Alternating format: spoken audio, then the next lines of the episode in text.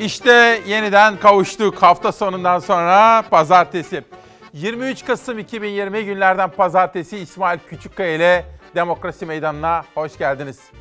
Dilerim ki sağlıklısınız, iyisiniz. Dilerim ki umudunuzu korumaktasınız. Bugün gerçeklerle dop dolu bir sabah buluşması. Yalnızca bugün değil, bu hafta muhteşem bir hafta olacak. Peşin peşin onu söyleyeyim. Hazırlıklar yaptık. Konuklarımız daha şimdiden bütün haftanın belli. Efendim günaydın. 23 Kasım'da uygulamayı görelim diyoruz. Öyle lafa bakmayız. Bakarız da önce uygulamasını görmek isteriz. Kuru lafla, lafla peynir ekmek gemisi yürüme denilebiliriz. İcraatı görmek isteriz efendim. Dolayısıyla bugün uygulamayı görelim diyoruz manşetimizde. Ne olduğunu anlatacağım. Bu hafta bizimle yönetmen İrfan kardeşim olacak. İrfan Tomakin. Şimdi ondan bir görsel getirmesini rica edeceğim. Bakın Cumhurbaşkanı Erdoğan'la ilgili bir şey. Geçtiğimiz haftaya damgasını vuran Bülent Arınç ve Cemil Çiçek'in yaptığı çıkışlar, Selahattin Demirtaş ve Kavala'nın tahliye edilip edilmeyeceğine ilişkin tartışmalar ve bunun AK Parti'ye ve Cumhur İttifakı'na yansımaları. Bugün ve bu hafta işte bu siyasi konunun perde arkasını aralayacağız. Ben de Ankara'daki haber kaynaklarımla konuştum çok farklı partilerden. Bugün ve bu hafta bu konuyu sakin sakin ama derinlemesine perde arkası kulis bilgileri de işin içine katarak irdeleyeceğiz. Erdoğan diyor ki hiç kimsenin bir dakika öbürünü okumadım İrfan bir öncekine dönelim. Hiç kimsenin şahsi ifadeleri Cumhurbaşkanı ile hükümetimizle partimizi ilişkili hale getirilemez. Adres kim? Bülent Arınç. Bülent Arınç'ın yapmış olduğu çıkışlar, Erdoğan'ın dün yapmış olduğu açıklamalar, bir gün önce İbrahim Kalın'ın NTV'de söylemiş olduğu sözler anlamamız gerekiyor. AK Parti'de ne oluyor? Cumhur İttifakı'nda neler yaşanabilir? Her birini detaylı olarak konuşacağız. Bir de siyaset demişken Erdoğan dün kendi partisine sistem etti. Gelsin. Erdoğan'dan AKP'lilere ben şimdi salona bakıyorum. Salonda çok heyecan görmüyorum. Eskiden salonlar alkışlarla inlerdi. Bugün demokrasi meydanına bir de konuğum gelecek. Konuğumla da bunu detaylı olarak konuşma imkanı bulacağız. Efendim günaydın. Bugün dop dolu bir gün ve dop dolu günden bizi bekliyor. Siyaset, ekonomi, spor, Süper Lig'de neler meydana geldi. Hayatın içinden haberler, kitaplar, şiirler, müzik her şey var. Dop dolu bir güne başlıyoruz hazırsanız. Ama önce İstanbul'da Cerrahpaşa'da çıkan yangın haberiyle haber ve manşet yolculuğumuz başlasın.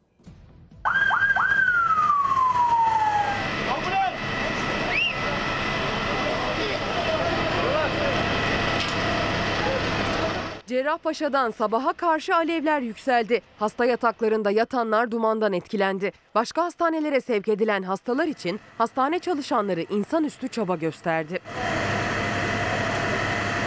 Günün en soğuk saatinde kimisi hasta yatağıyla birlikte, kimisi tekerlekli sandalyeyle dışarı çıkarıldı.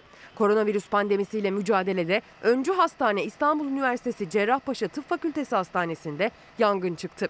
Sabaha karşı 03.50'de Nörolojik Bilimler Enstitüsü binasında çıkan yangın nedeniyle yatan hastalar dumandan etkilendi. İtfaiye ve hastanede görevli personel hastaları tedbir amaçlı binadan çıkardı. Kat kat battaniyelere sarılan hastalar alevler söndürülüp duman tahliye edilene kadar bina önünde bekledi. Bazı hastalar ambulanslarla başka birimlere sevk edildi. Dumandan etkilenenlere ilk müdahale hastane bahçesinde yapıldı. Yangınınsa neden çıktığı henüz bilinmiyor. Bugün bolca sağlık ve korona ilişkin haberler var. Güncelledik bütün bilgileri, en taze manşetler ve uzman görüşleriyle haber yolculuğumuza devam edeceğiz. Hafta sonunda hemşerilerimle karşılaştım İstanbul'da. Polis memuru onlar. Kimisi özel harekatta, kimisi istihbaratta. Dedi ki abi sizin dışınızda sesimizi duyuran yok. 3600 ek gösterge hakkı bize verilmiş sözlerdir. O sözlerin takipçisi ol dediler. Bugün de gerek EYT'ler gerekse 3600'e ilişkin haberleri de duyuruları da yapmaya gayret edeceğim. Şimdi gazetelere beraber okuyalım. Ne dersiniz? Okuyalım mı? Hadi başlasın Hürriyet'le. Hürriyet. Aşıda 3 önemli bilgi. Profesör Doktor Osman Müftüoğlu, Sağlık Bakanı Koca'nın aşı ile ilgili açıklamaları üzerine bir manşet atmış. Merakla beklenen Çin aşısında son durum ne? Aşılar ücretli mi, ücretsiz mi olacak? İlerleyen dönemde eczanelerde bulunacak mı? İşte Sağlık Bakanı Koca'dan edindiğim bilgiler diyor. 1. Çinli aşı üreticisi Sinovac ile görüşmeler tamamlandı. Gerekli yasal süreçler bitti. İmzalar atıldı. İlk uygulamalar için 10 milyon doz aşı çoktan yola çıktı. Sağlık Bakanı Koca aşılamada toplam rakamın 50 milyon doza kadar çıkabileceğini belirtti ki bu da çok önemli bir bilgi. Bu Çin aşısı ile ilgili durum. 2. Aşı uygulamaları kesinlikle ücretsiz yapılacak. Yani devlet bunu üstlenecek, vatandaş para ödemeyecek. Vatandaştan hiçbir ücret talep edilmeyecek. Sağlık Bakanı risk grubundakilerin aşıya ulaşma konusunda endişe etmemelerini söylüyor. Koca, devletin aşıyı ücretsiz ulaştırma gayreti ve garantisi içinde olacağının altını ısrarla çizdi. 3. Başka üreticilerin farklı aşıları için ruhsatlandırma işlemleri de sürecek. İlerleyen aylarda ruhsatlandırma tamamlanınca o aşıların eczanelerde ücretli olarak satılmasına izin verilecek. Sinovac'ın aşısını değil de başka aşıları tercih edenler olursa onlar da parasını ödeyerek istediği aşıyı yaptırabilecek diyor. Yani efendim devletimiz Çin'den aşıları getirtecek, parasını devletimiz ödeyecek. Başta 65 yaş üstündekiler, sağlık çalışanları ve risk grubunda yani bir hastalığı olanlara devletimiz ücretsiz olarak yaptıracak Çin aşısını. Ama aynı zamanda Ocak ayı içerisinde diğer Almanya'daki ve Amerika'daki aşıların da Türkiye'ye gelmesi bekleniyor. Onlar da eczanelerde olacak. İsteyen gidip onlara da parasını vererek ulaşma imkanına sahip olabilecek. Hazırsanız 23 Kasım'ın ikinci manşeti koronaya dair en güncel bilgiler. Hazırsanız izleyelim. Buyurun. 5000 rakamını biz en son biliyorsunuz Nisan ayında görmüştük. Şimdi Nisan'da gördüğümüz pik değerini geçmiş olduk bu süreçle beraber. Günlük vefat sayımızda da artık yüzü geçmiş durumdayız. Hızlı bir gidişat içerisindeyiz. Vaka sayısı açıklanmıyor ama günlük hasta sayısının hızlı artışı sürüyor. Sağlık Bakanlığı tablosunda rekor kırıldı yine. 6000'i geçen günlük hasta sayısı alarmın boyutunu göstermeye yetiyor. Son 24 saatte hastanede tedavisine başlananların sayısı ilk kez bu kadar yüksek. Koronavirüs nedeniyle 139 kişi daha yaşamını yitirdi. Salgının başından bu yana Türkiye'de 12.358 kişi virüse yenik düştü. Sağlık Bakanı Fahrettin Koca tedbirlerin netice vermesi için kurallara uymaya çağrı yaptı. Bugün tespit edilen 6017 hastamız var. Tedbirler ve kısıtlamaların yakın zamanda netice vermesi için kurallara sıkı sıkıya uymalıyız. Salgınla mücadelenin yöntemi asırlardır değişmedi. El temizliği, maske ve mesafe. Sevdiklerimiz için tedbirlere uyalım. Dünle bugün arasında bir fark söz konusu değil aslında. Türkiye genelinde bu önlemlerin etki olup olmadığını 7-8 güne kadar ancak konuşmamız gerekiyor. Yani dün akşam başladı biliyorsunuz ilk kısıtlama. Toplum Bilimleri Kurulu üyesi Profesör Doktor Mustafa Necmi İlhan'a göre Nisan ayından da vahim şu an hastanelerdeki durum. Tedbirlerin ise etkisi günler sonra görülecek. Eğer yetersizse ek tedbirler için biraz daha geç kalınmış olacak. Yoğun bakımda da ciddi anlamda hastamız var ağır hasta olarak adlandırabileceğimiz. Tabi bu sürece baktığımızda gerçekten şu an çok da iyi gitmediğimizi söylemek doğru bir yaklaşım olacaktır. Profesör İlhan'a göre özellikle çalışanlar risk altında. Toplu taşıma araçlarını kullanıyorlar, hem virüsü yayıyorlar hem de virüse yakalanıyorlar. Toplum Bilimleri Kurulu üyesi İlhan'ın önerisi okullar uzaktan eğitimdeyken boşta kalan servis araçlarının işçilerin kullanımına açılması. Hazır bu kadar servis var, hazır bu kadar boşluk varken kaynakların akılcı yönetimi düşünmek gerekiyor. Acaba bu kaynaklar büyükşehir belediyeleri tarafından finanse edilip servisler yoğun hatlarda normal vatandaşın kullanımına sunulabilir mi acaba toplu taşıma olarak? Böylece hem toplu taşımada koronavirüs bulaşma riskini azaltırız hem de bu süreç dahilinde iş bulamayan, gelirleri azalan servisçiler için de bir ek kaynak sağlanır diye düşünüyorum. Rakamlar çok ürkütücü boyutlara doğru ilerledi. O nedenle gerek bizler hepimiz gerekse devlet ve mali idareler gereken önlemleri almak durumunda. Onun da altını çizelim. Benim de tanıdıklarım da olmaya başladı çok fazla bir şekilde. Mesela İzmir, Denizli, Manisa civarının tanınmış müteşebbislerinden Rıza Akça vardır. Daha evvel bir vesileyle bahsetmiştim sizlere. Rıza Akça da Covid'e yakalanmıştı. Dün aradım, 5. gündeydi. Sağlığı iyiydi, hastanede tedavisi devam ediyor. Yine benim çok sevdiğim bir kardeşim, meslektaşım Barış Terkoğlu. Barış Terkoğlu'nu da aradım. Geçmişler olsun dedim. O da Covid-19 olmuş. Onunla konuşurken eşinin de pozitif olduğunu öğrendim. Onlara da geçmişler olsun diyorum efendim. Perşembe ya da Cuma günü buraya gelmişti. Çağla Şikel'in programına. Arada hocayla karşılaştık. İmzalayarak kitabını da verdi bana. Doktor Ümit Aktaş, Koronadan Korunmak Mümkün isimli kitabını yazdı. Bana da imzalayarak verdi. Kendisine teşekkür ediyorum efendim. Hürriyetten Milliyet'e geçiyorum. Hürriyet gibi Milliyet'in gündeminde de aşı haberi var. Covid aşısı zorunlu mu, gönüllü mü? Vatandaşların yarısı Covid-19 aşısının devlet tarafından zorunlu şekilde uygulanması taraftarı. Vatandaşımızın %40'ı ise kararın bireylere bırakılmasını istiyor. Ipsos'un 12-18 Kasım tarihlerinde yaptığı araştırmada koronavirüs salgınının Türkiye'deki genel etkileriyle ilgili hisleri sorulanlardan %66'sı daha kötümser olduğunu söyledi. Bu oran Ekim ayında %33 seviyesindeydi diyor. Karamsar olmaya gerek yok. Hiçbir şekilde karamsar olmayalım. Lakin konunun ne kadar ciddi olduğunu farkına varalım ki gereken tedbirleri alalım ve sevdiklerimizi de kendimizi de sağlığımızı koruyalım diyorum. Hükümet bazı önlemler aldı. Tabii bu önlemler yarım yamalak, kafa karıştırıcı, tam kapanmayı gerektirecek şekilde etkili değil. Değil ama yine de önlem önlemdir diyorum. İşte yasağın hemen öncesi. Toplu taşıma araçları, duraklar tıklım tıklım. İstanbul'un kalbi Taksim'de restoranların önünde kuyruk. Meydandaysa turistlerin fotoğraf çektirme telaşı vardı. Tüm gün kalabalık olan sokaklar saat 20'yi gösterdiğinde yerini sessizliğe bıraktı. Aylar sonra ilk kez 81 ilin tamamında sokağa çıkma yasağı uygulandı. Cumhurbaşkanı Erdoğan yeni tedbirlerinde sinyalini verdi. Milletimiz bu tedbirlere hassasiyetle riayet ederse inşallah birkaç hafta içinde salgın grafiğinin boynunu yeniden aşağı çevirmeyi başaracağız. Aksi takdirde sınırlamalara devam etmek, hatta belki ilave tedbirler almak durumuyla karşı karşıya gelebiliriz.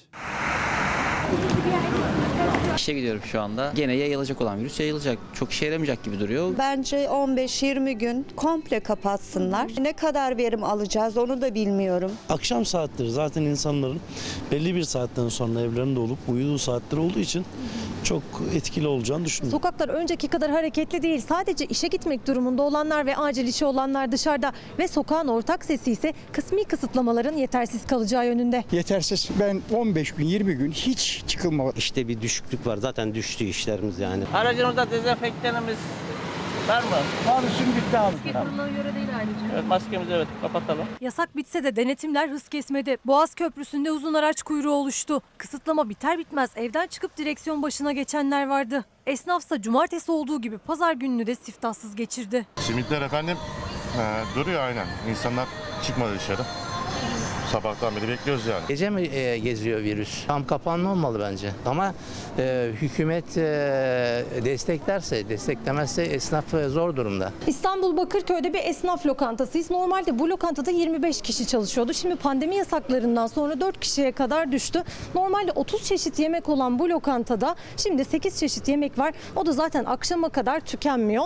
Sadece paket servis ve gel al hizmetle devam ediyorlar ama nereye kadar bu şekilde devam edeceklerini onlar da bilmiyor. Masrafları karşılam karşılamıyor olsa da e, az da olsa bazı arkadaşların eve ekmek götürmesi bizim için büyük bir olanaktır şu anda. Peki nasıl olacak sizce bu şekilde giderse? Yani bu şekilde giderse zaten birçok esnaf kapatacak. E, ki kirasını zaten karşılamıyor. 65 yaş üstüyse hafta içi hafta sonu ayrım olmaksızın 10-13 saatleri arasında dışarı çıkabiliyor. Onlar da tedbirlerin artırılmasını istiyor. Ben de 65 yaş üstü. Tam kapanma olmalı bence. Genel kısıtlamanın ikinci ayağı yine akşam 20'de başladı. Pazartesi mesaisi göz önünde bulundurularak sabaha karşı 5'te yasak sona erdi.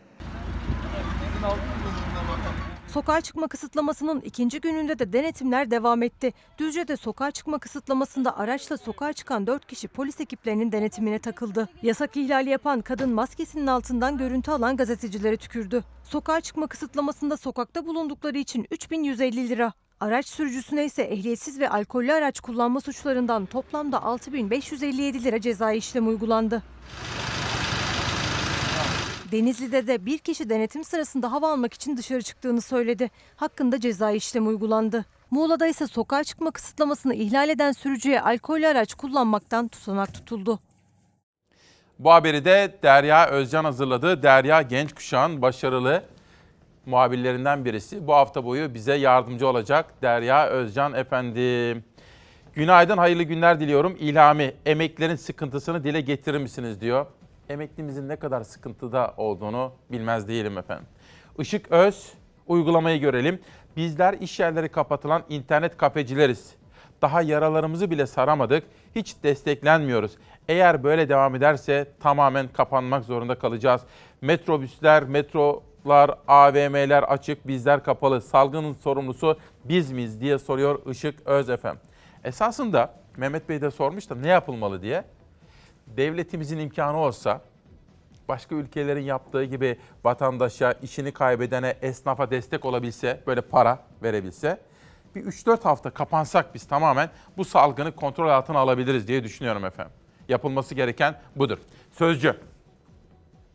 İktidar kör, sağır ve dilsiz. Millet dert içinde inlerken iktidar kör, sağır ve dilsiz diyor Sözcü gazetesi.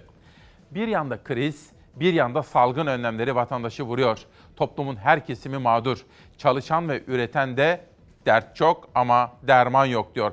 Veli Toprak ve Mert Öz'ün haberi. Haberin içerisinde Meral Akşener'in yapmış olduğu çağrılar da var. Ayrıca yarın Öğretmenler Günü, Öğretmenler Günü özel yayınımız ve konuklarımız olacak efendim. Sözcü gazetesinin birinci sayfasında öğretmenlerin %63'ü çocuğuna bakamıyor diye bir haber dikkatimi çekiyor. Yönetmenim İrfan'dan bir diğer manşeti getirmesini rica edeceğim. Bakalım ne var? Topkapı Sarayı'nda ağaç katliamı. Osmanlı padişahlarının kemiklerini sızlattılar. 1478'de yaptırılan Topkapı Sarayı can çekişiyor. Askeri okul yıkıldı, şimdi de ağaçları sökülüyor. Osmanlı'nın 380 yıl boyunca yönetildiği yer olan Topkapı'yı yaptıran da Fatih Sultan Mehmet, ormanlarımdan yaş dal kesenin başını keserim diyen de. Ama hem Fatih'in hem de ondan sonra gelen padişahların kemiklerini sızlatacak gelişmeler yaşanıyor. Birinci derece sit olmasına rağmen yıkımlar yapılıyor.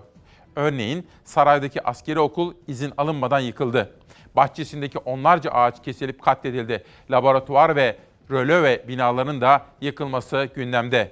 CHP'li vekil Gamze Akkuş il gezdi. Topkapı'da bir sürü sıkıntı var. Şimdi de ağaçlar kesiliyor dedi ve CHP'li vekil il gezdi'nin bu sözleri Sözcü gazetesinin birinci sayfasında manşette. Bugün Sözcü gazetesinde Çiğdem Toker'in yazısında Ankara'da bizim de takip ettiğimiz Ankara Mimar Odası Başkanı Tezcan Hanım'ın da bizzat çok yakından takip ettiği Ankara'daki Saraçhane Mahallesi var. Orada neler yapılıyor? Neden tarihi ve kültürel mirasımız korunmuyor şeklinde bir soru geliyor Ankara Mimar Odası'ndan. Bugün Sözcü gazetesinde Çiğdem Toker'in köşesinde de bu yazıyı görmek mümkün. Bir de her türlü şiddete karşı olduğumuzu söylüyoruz efendim. Düşünün bir ambulans şoförüsünüz. Korona hastasına yetişeceksiniz. Gidiyorsunuz. Yetişmeniz gerekiyor. Size herkesin sizin hiç korna çalmanıza, selektör yapmanıza falan hiçbir şeye gerek yok. Sizi görenin çekilmesi lazım öyle değil mi? Ama bazen olmuyor işte. İnsanlıktan nasibini almayanlar bazen gerekeni yapmıyorlar.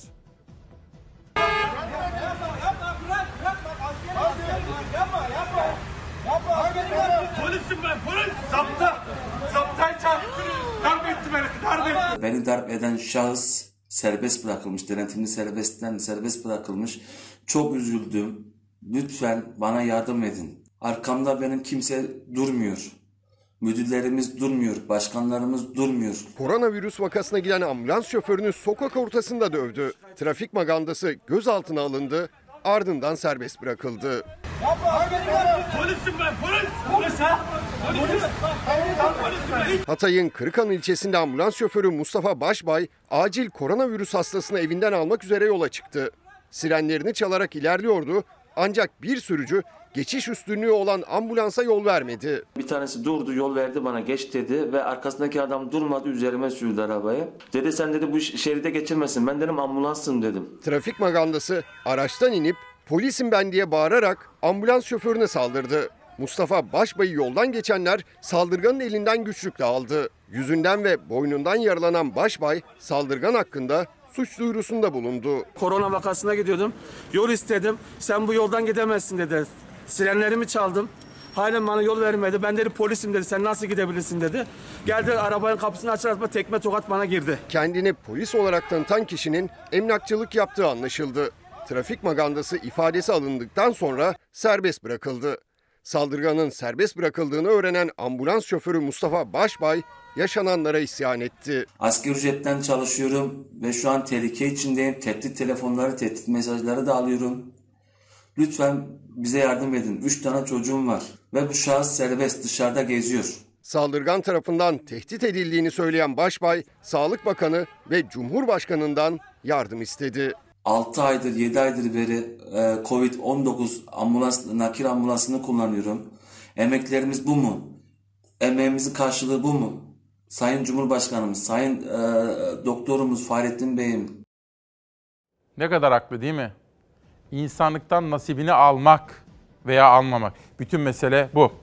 Bir de bakın fırsat eşitsizliği. Selgün Ak, eğitimde adaletsizlik. Hani tabletler nerede? Çocuğuma vereceğim tabletler. Bir kelime var. O kelimeyi izin verirse canlı yayında kullanmayayım. Böyle eğitim olmaz. Ben bir eve 3 tane ayrı bilgisayarı 3 çocuğuma nasıl alacağım? Selgün Ak işte bize bunu soruyor efendim. Haklı.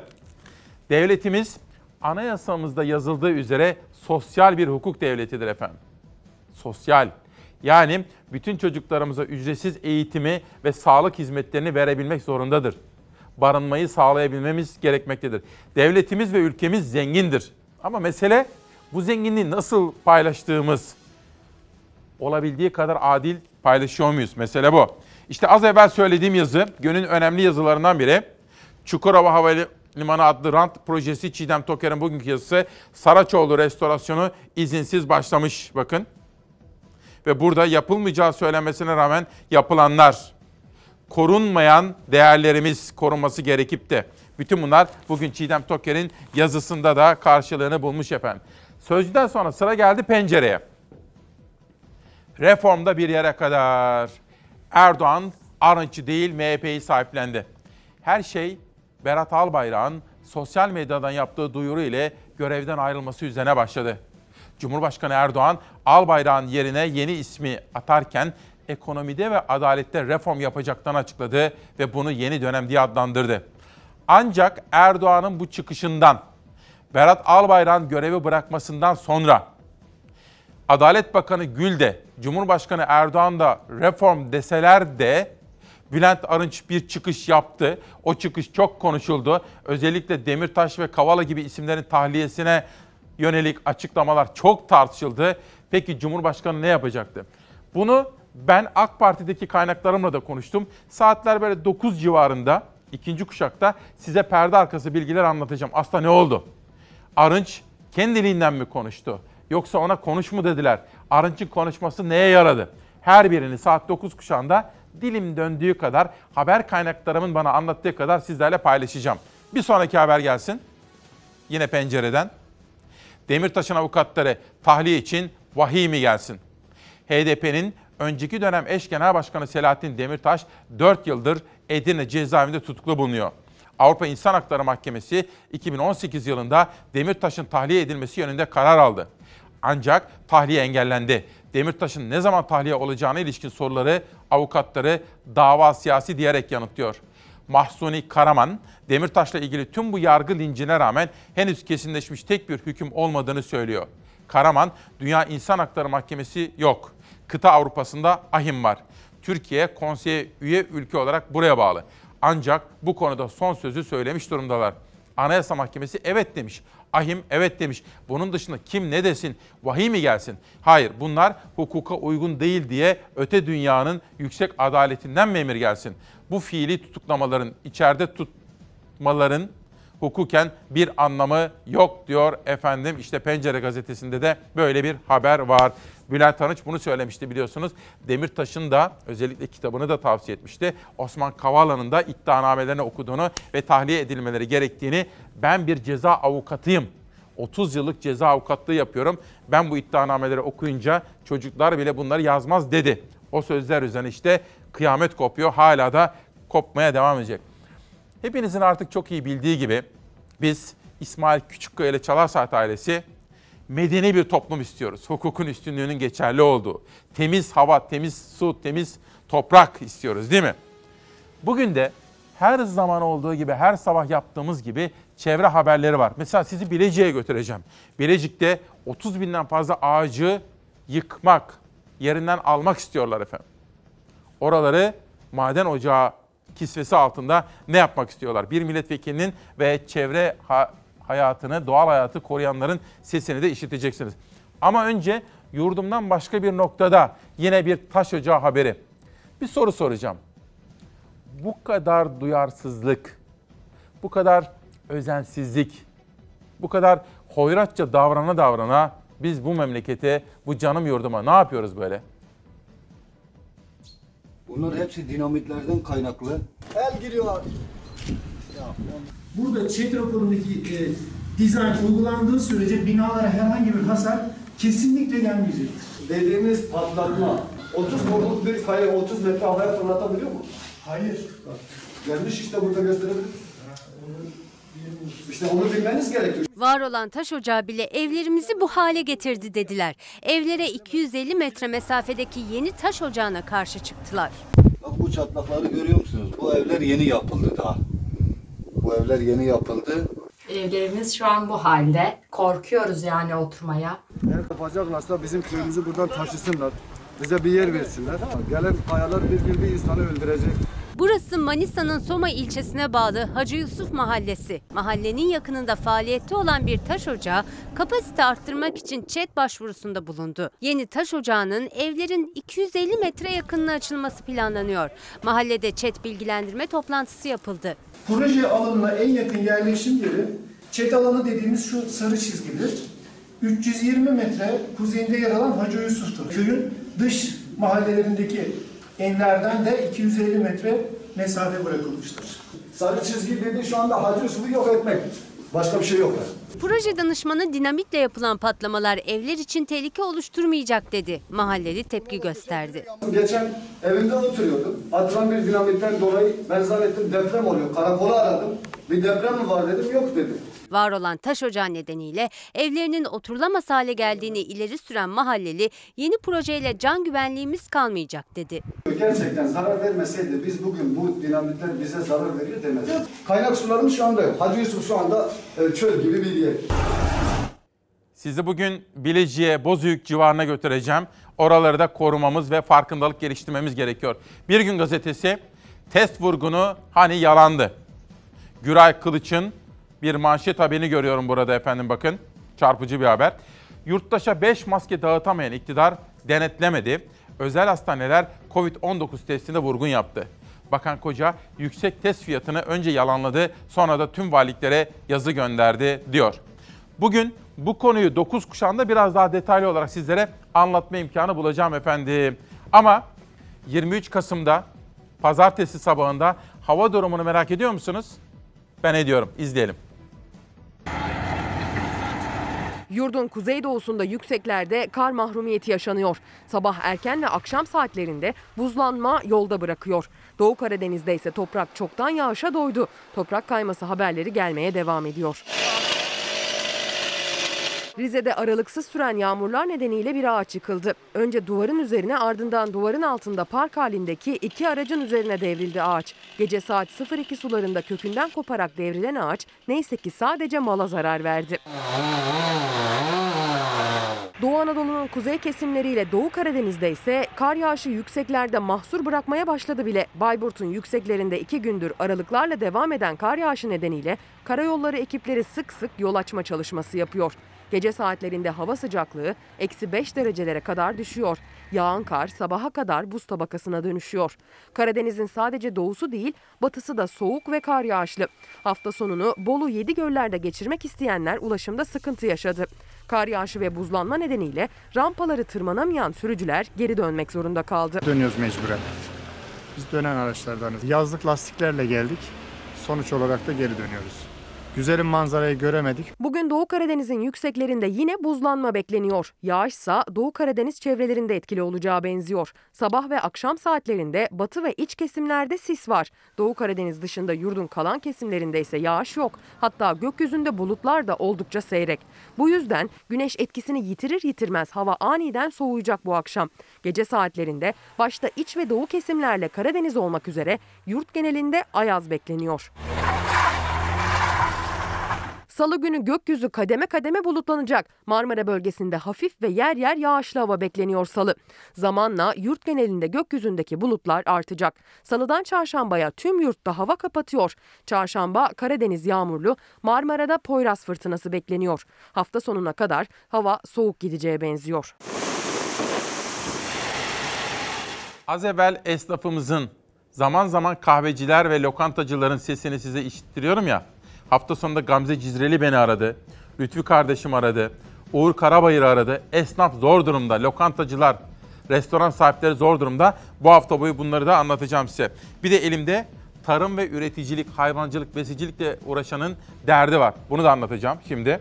Fakat bu arada benim Melek teyzemin torunu Müge, Müge Çakın, Mehmet Çakın'la Zerre'nin evlatları 26 yaşına girmiş. Tam da 23 Kasım'da doğum günü kutluyorlarmış.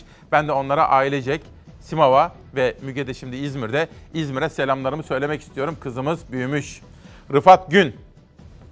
Hayvan üreticileri çok zor durumda. Girdi maliyetleri geçen yıla göre %50 arttı ama et ve süt fiyatları aynı kaldı. Üretim bitmeden, üretici bitmeden banka banka kredilerinin en azından bir yıl ertelenmesini istiyoruz diyor. Ben de bunu şöyle bakın. Şimdi ne yapıyoruz biliyor musunuz? Şöyle yapınca retweetle diyor ya bana yazmış ben de oraya basınca benim 3,5 milyon yaklaşık 4 milyona yakın takipçim de bunu okumuş oluyor ki aralarında gazeteciler vesaire de var. Böylece gündeme getirmeye gayret ediyoruz elimizden geldiği kadar. Bir gündeki test haberinin devamını anlatacağım. Özellikle Fatih Yaşlı'nın, Alaaddin Çakıcı'nın tehditleri üzerinden bir analizi var. MHP analizi hem Cumhuriyet'te bu hafta hem de Bir Gün Gazetesi'nde bu konuda pazartesi sabahında iki ayrı haber dikkatimi çekiyor. Cumhuriyet'te de İpek Özbey'in röportajında var. Onları sizlere anlatacağım efendim. Şimdi bir günü geçelim. Sabah gazetesi gelsin. Yasin'in katilleriyle aynı safta olmayız. Sabahtan okuyorum. Başkan Erdoğan, son günlerde reform gündemimize yaptığımız vurgular bahane edilerek yeni bir fitne ateşi yakılmaya çalışıldığı görülüyor. Hiç kimsenin şahsi fikirleri Cumhurbaşkanıyla, hükümetimizle, partimizle ilişkili hale getirilemez. Bu sözler Bülent Arınç'a yönelik. Arınç'ın yapmış olduğu çağrılar, Osman Kavala ve Selahattin Demirtaş'ın tahliye edilmesi yönündeki sözlerine Erdoğan o sözler beni bağlamaz diyor. Devam ediyorum. Terör örgütleriyle el ele, kol kola, omuz omuza Ankara'dan İstanbul'a yürüyenlerle biz birlikte olamayız diyor. Bu da tabii Cumhur İttifakı, Millet İttifakı konusundaki tartışmalara bir yanıt mahiyetinde efendim. Sabahtan bir haber daha dikkatimi çekiyor. Bir bakalım. CHP'li mandacı kafaya sert tepki. CHP Genel Başkan Yardımcısı Ünal Çeviköz skandal bir açıklamayla ABD'nin Türkiye'nin demokrasisine müdahale etmesini istedi. Bu utanç verici sözler büyük tepki çekti. AK Parti sözcüsü Ömer Çelik Atatürk'ün veciz ifadesiyle cevap vereyim. Manda ve himaye kabul edilemez diyor efendim. Peki bütün bu tartışmaları HDP nasıl ele alıyor? Çünkü hemen hemen bütün partiler konuştu. Tartışmanın odak noktasında HDP var. Mithat Sancar acaba bütün bu gelişmeleri nasıl yorumluyor? Muhalefetin bir araya gelip anayasa tartışmasından daha meşru bir şey olamaz. Hı hı. Eğer muhalefet böyle bir tartışma yapmışsa, böyle toplantılar gerçekleştirmişse bunu suç, bunu e, tehlikeli iş, komplo gibi göstermek acizliktir. Ama şunu da söyleyelim, iddia ettikleri gibi bir toplantı yok. E, TÜSES'in e, bir çağrısı var 2018 seçimlerinden epeyce önce e, ve orada muhalefet partilerinden de milletvekilleri çağrılıyor. Hı hı. E, anayasa yapımı üzerine tartışmalar yürütülüyor. Anayasa yapalım diye değil. Anayasa nasıl yapılır, hangi temel ilkeler bu süreçte dikkate alınsa iyi olur diye sadece siyasi partiler değil, uzmanlar, akademisyenler, sivil toplum örgütlerinden temsilciler de bu toplantılara davet ediliyor. Bir süre elbette temsil, siyaset, siyasi parti temsilcileri bu toplantılara katılıyorlar. Daha sonra da uzmanlar çalışmaya devam ediyor.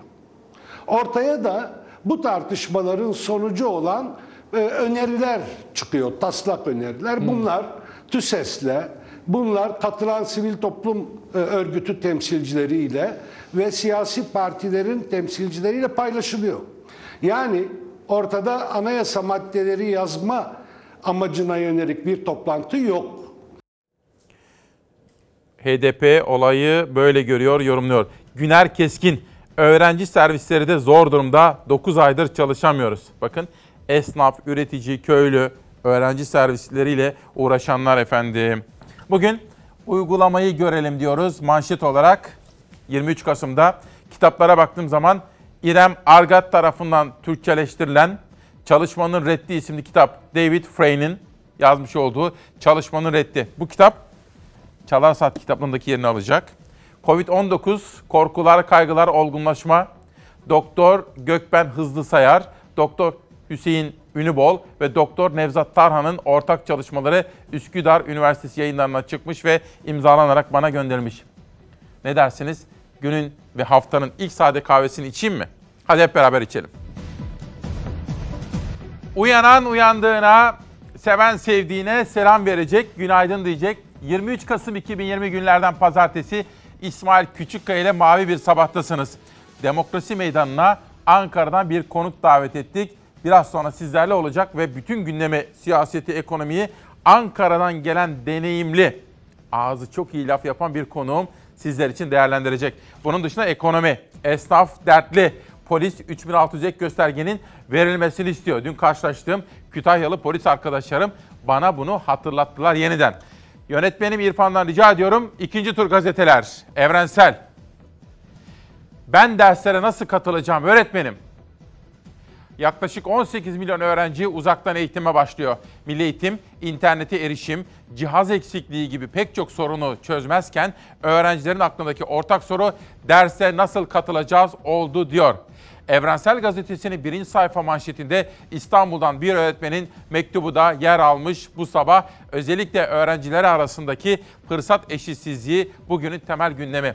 Yarın Öğretmenler Günü özel yayını olacak burada İsmail Küçükkaya Demokrasi Meydanı'nda. Bu konuya dair bir konuğum pek çok haber ve dosyamızda yarın öğretmenlerin sorunlarını gündeme taşıyacak. Evrensel'den bir sonraki gazeteye geçelim. Karar Gazetesi ama şöyle bir çelişki var. Dün beni arayan işte restoran sahipleri var, lokantacılar, Gamze Cizreli, Uğur Karabayır, Lütfi Bey kardeşim var.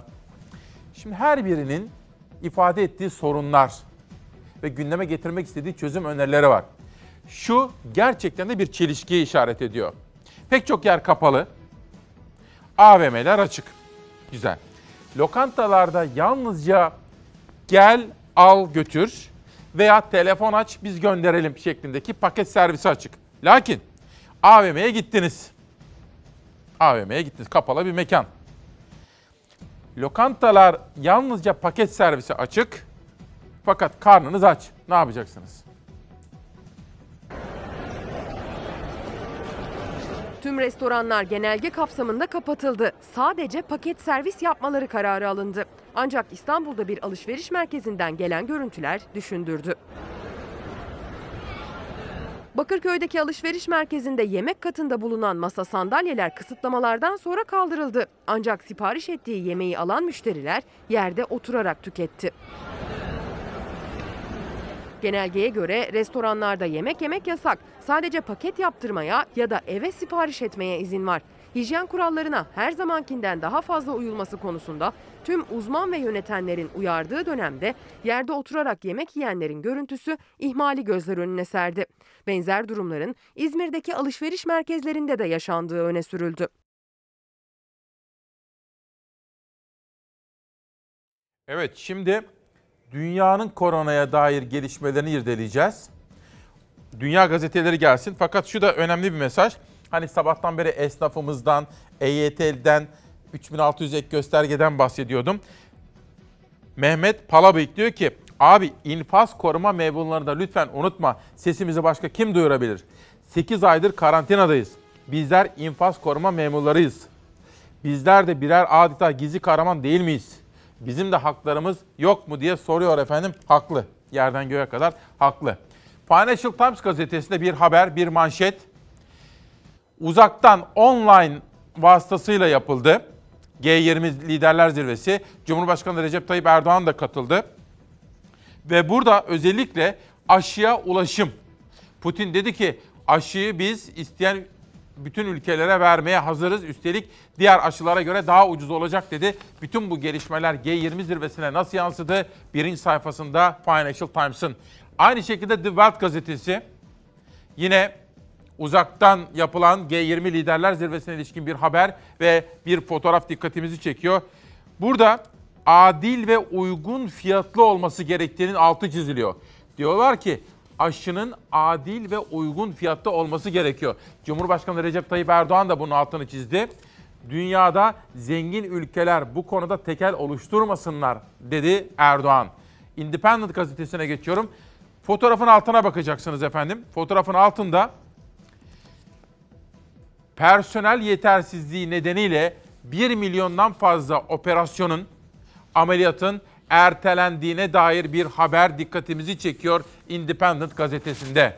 Oradan Le Figaro'ya geçelim. Covid'e ilişkin gelişmeler Le Figaro'nun da manşetinde. Fransa aşıların gelişine nasıl hazırlanıyor?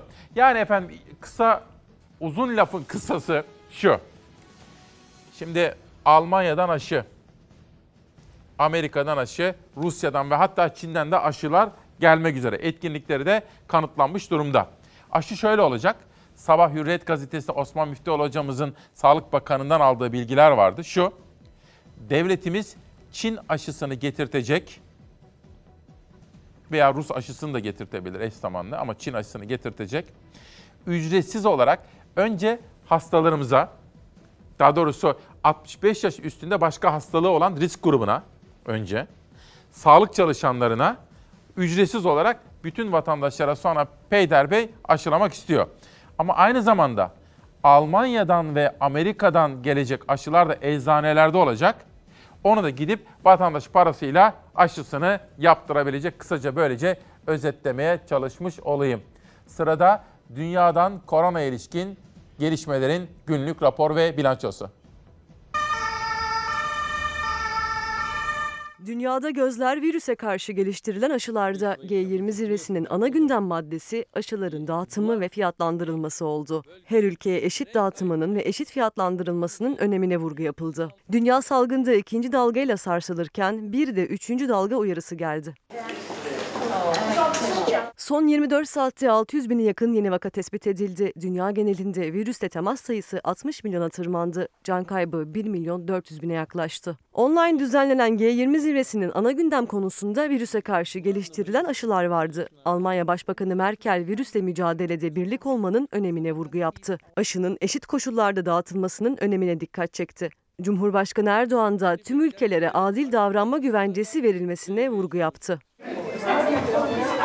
Türk bilim insanlarının başında olduğu Alman biyoteknoloji firmasıyla Amerikan ilaç firmasının ortak geliştirdiği aşı onay bekliyor. Eksi 70 derecede saklanması gereken aşı donmuş olarak küçük şişelerde kuru buzla nakledilecek. 10 gün içinde istenilen noktaya taşınabilecek. Avrupa'da kısıtlamalar bazı ülkelerde sonuç vermeye başladı. Fransa'da ay başında 60 bine kadar yükselen vakalar 20 binin altına düştü. Son 24 saatte 17.881 vaka, 276 can kaybı kayıtlara geçti. İngiltere'de virüsün neden olduğu çarpıcı bir gerçek ortaya çıktı. 1 milyon ameliyat pandemi nedeniyle ertelendi. Dünya Sağlık Örgütü önlem alınmazsa Avrupa yeni yılda 3. dalgayı yaşayabilir uyarısı yaptı. İran'da başta başkent Tahran olmak üzere bazı şehirler çoktan 3. dalgayla yüzleşti. Hükümetler birinci dalganın ardından yaz aylarında gerekli altyapıyı sağlayamadı. Şimdi ikinci dalgayı yaşıyoruz. Eğer hükümetler gerekli düzenlemeleri yapıp önlem almazlarsa 2021'in başında üçüncü dalgayı göreceğiz. Komşu İran'da son 24 saatte 475 kişi daha yaşamını yitirdi. Bir günde 13 binden fazla vaka saptandı. Üçüncü dalganın başladığı ülkede şehirler arası seyahatler yasaklandı. Fırın, market, eczane ve hastane gibi zorunlu hizmetler dışındaki iş yerleri kapatıldı. Pakistan'da artan vakalara rağmen endişe veren bir olay yaşandı. Din adamı Hüseyin Rizvi'nin cenazesi izdihama dönüştü. Yüz binlerce insan kısıtlamaları hiçe saydı. Dünyadan başka haberler de var ama sırada test. Diyelim bazı semptomlarınız var veya temaslısınız, test yaptıracaksınız. PCR test ediyorlar. Kaç liraya yapılacak? Bu hafta sonunun en çok konuşulan, en çok tartışılan konusuydu. Bu konuda bir haber var, bir günde de bir manşet. Ali Bey diyor ki, Yorumunuzu çok merak ediyorum. Bülent Arınç nasıl yaptı, ne yaptı? Erdoğan'ın bu sözlerinden sonra ne hissediyor? Benim yorumum şu. Bunca yılın bir politika gazetecisi olarak, Ankara'dan gelmiş birisi olarak Arınç değil mi ki o gün Adalet Bakanı ile de konuşarak Habertürk'e çıktı? Karşılıklı el ense çekiyorlar Cumhur İttifakı'nın ortakları. Kibar kibar. İttifakı bozmak istemiyorlar. Çünkü bozarlarsa alternatifleri yok. Bence ikisi tarafta birbirine mecbur.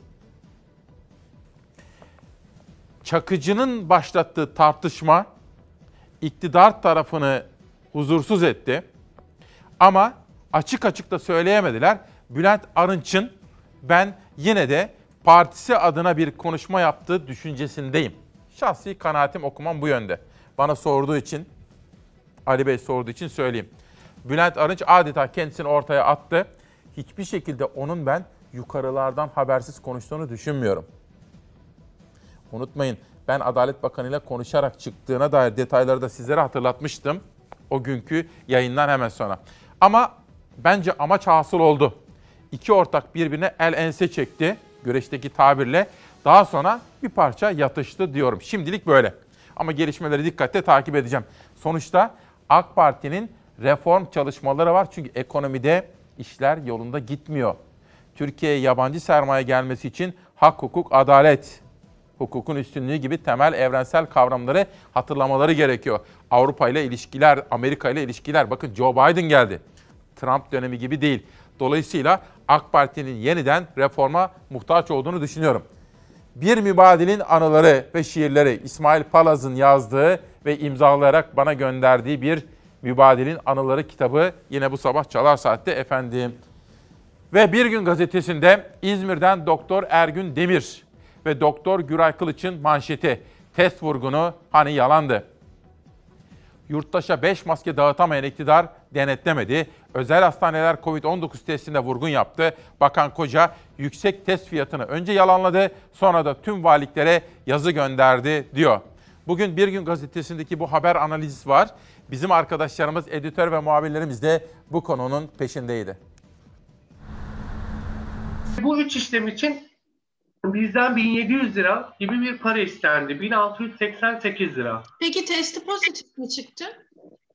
Tabii ki ertesi gün pozitif çıktı. Babama şunu söylemişler. E, muayene ücreti olarak 170 lira. E, sizi bir makineye sokacağız. Bunun için de 1000 lira ödemeniz gerekiyor demişler. Ben hastanede insanların e, sırf paraları olmadıkları için geri yollandıklarını gördüm. İddiaların ardı arkası kesilmiyordu. 1688 lira fatura çıkarılan da var. 1170 lira faturaya itiraz ettiği için tedavinin yarım bırakıldığını öne sürendi. Özel hastanelerin talep ettiği fahiş test ücretleri üzerine Sağlık Bakanlığı harekete geçti. Hastanelere ve valiliklere gönderilen yazıda en fazla 250 lira talep edilebileceği hatırlatıldı. İlave ücret alınamaz denildi. KDV ve işlem bedeli dahil olmak üzere PCR test bedeli 250 Türk Lirası olarak belirlendi. Bu ücret dışında herhangi bir bedel talep edilemez. C virüs paketi adı altında sadece 1300 lira gibi bir rakam yazmışlar. Bunların hepsi virüs paketi adı altında mı sizden alındı? Evet. Koronavirüs belirtisiyle Bursa'da özel bir hastaneye giden kalp hastası Solmaz Bilge Seven, oğlunun iddiasına göre acilden giriş yapmak istedi ama yeşil alana yönlendirildi. 200 lirası yatak hizmeti, 1300 lirası da C virüs paketi olmak üzere 1688 liralık fatura çıkarıldı. 69 yaşındaki Hüseyin Keskin'i ise yüksek ateşle İstanbul Şişli'deki özel bir hastaneye getirdi 112 ambulansı. Acilden kayıt açılsa da hastane 1170 lira tutacağını söyledi girişte.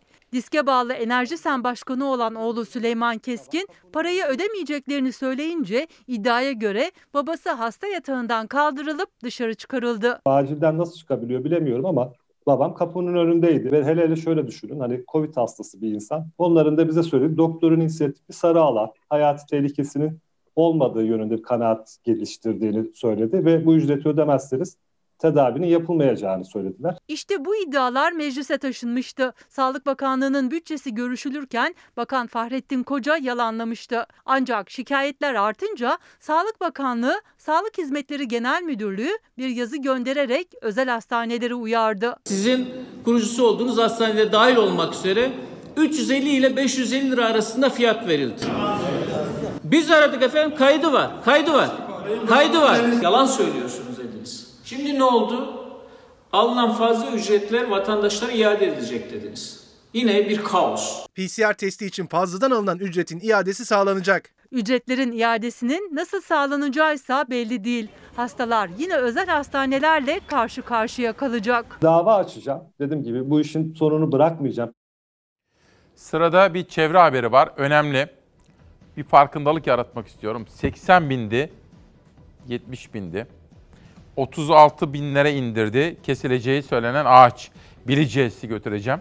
Ama bu arada bütün hastalarımıza gerek evlerinde gerekse hastanelerde bizimle birlikte güne başlayan sabahı dört gözle bekleyen hastalarımıza ve onlarla ilgilenen doktorlarımıza, hemşirelerimize, hasta bakıcılarımıza ve onların refakatçilerine bir selam söyleyelim. Bu vesileyle Rıza Akça, İzmir, Denizli, Manisa bölgesinin bir eşrafıdır, bir müteşebbisidir. Rıza Akça da hastanede Covid tedavisi devam ediyor ama durumu iyi.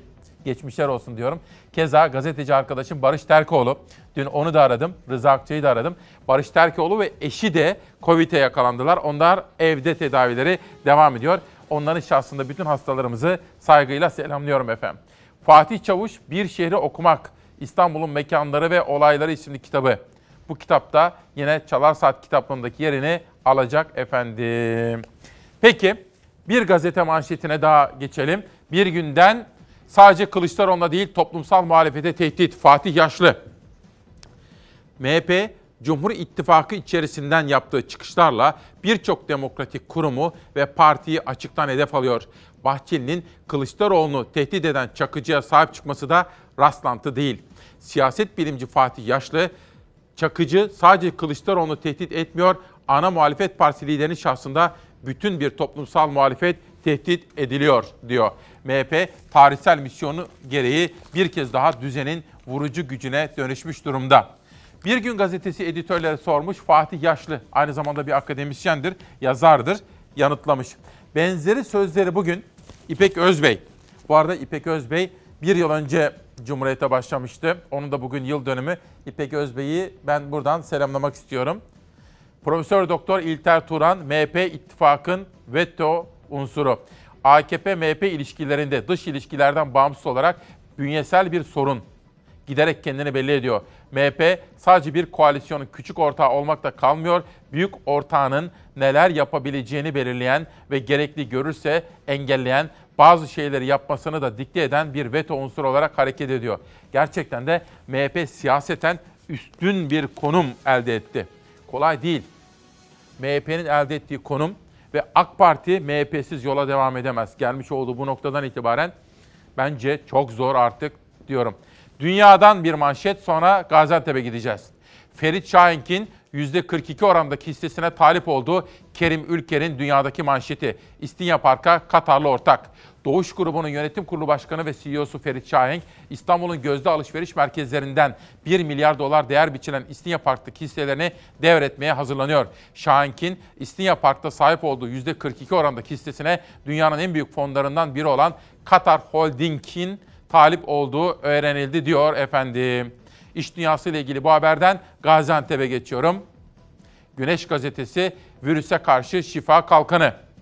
Geçtiğimiz hafta koronavirüs salgını nedeniyle kapanan iş yerleri sahipleri ve çalışanlarına evlerinde kullandıkları su tarifelerinde %50 indirime gidileceği müjdesini veren Gaziantep Büyükşehir Belediye Başkanı Fatma Şahin bu hafta da esnafa destek, halka şifa sloganı ile vatandaşların bağışıklık sistemini güçlendirmek ve vücut direncini artırmak amacıyla şifa paketleri dağıtacak. Gaziantep Büyükşehir Belediye Başkanı Fatma Şahin, Gaziantep'te üretmiş olduğumuz tüm yöresel ürünlerimizi bölge esnafından alacağız. Sosyal destek sistemi olarak ilk etapta 50 bin aileye dağıtacağız. Hem esnafa hem de vatandaşa şifa olacağız diye konuştu efendim. Artık biz bu İsmail Küçükkaya ile Çalarsat ailesinin temel değerlerini biliyoruz değil mi? Üzerine bina etmek istediğimiz inşaatın temel, temelini, zeminini biliyoruz. Belli başlı hayat ilkelerimiz var. Medeni, müreffeh, temiz, güzel, eski mazideki Türkiye gibi bir güzel Türkiye yaratmak istiyoruz. Ama bunun daha müreffeh ve ürettiği zenginliği olabildiği kadar adil dağıtmış bir Türkiye hayalindeyiz. Bu hedefe ulaşabilmek için ve bu hedefe ulaştığımız zaman da bu güzel yurdumuzun temiz kalmasını, yemyeşil kalmasını, temiz hava, temiz su, temiz toprak sahibi olmasını istiyoruz. Hadi gidelim de Bilecik'i koruyalım. Şu anda maden sahasının tam ortasındayız. Madeni çıkaracakları saha burası, bu bölge. İddia korkunç. Bakır madeni için Muratdere ormanlarında 36 bin ağaç katledilecek. Şu andaki görüntü bu. Bunun yüzlerce, binlerce katı rezillik bir durum olacak. Herkes iyi baksın şu görüntüye. Bu ormanda hayvanlar da var. Kuşlar var, zülfü, tavşan, geyik, her şey var. 2017 yılında bir maden şirketi Bilecik'in Bozüyük ilçesindeki Muratdere ormanlarının 1260 hektarlık bölümüne bakır ocağı açmak için başvurdu. Gelen tepkiler üzerine proje iptal edildi ama 3 yıl sonra aynı şirket yeniden harekete geçti. Birinci sınıf çam ormanı görüyorsunuz. Her bir ağaç ortalama 80-90 yaşında, 100 yaşında ağaçlar var burada. Bilecik Belediyesi İl Genel Meclisi'nde görüşüldü proje. CHP'li ve İyi Partili 9 üye hayır oyuna karşılık, AK Partili ve MHP'li 12 üye evet dedi. Proje meclisten geçti. insanlıktan, çocuklardan ve gelecekten yana olan insanların hepsinin eee, buna karşı çıkmasını talep ediyoruz. Mahkeme durdurdu. Sonradan Sürecine- tekrar başladılar. Nasıl oluyor ben anlamıyorum. Mahkeme kararı kesindir. Geçmişte 72 bin ağaç kesilecekti. Şimdi 36 bin ağaç kesilecek diyor.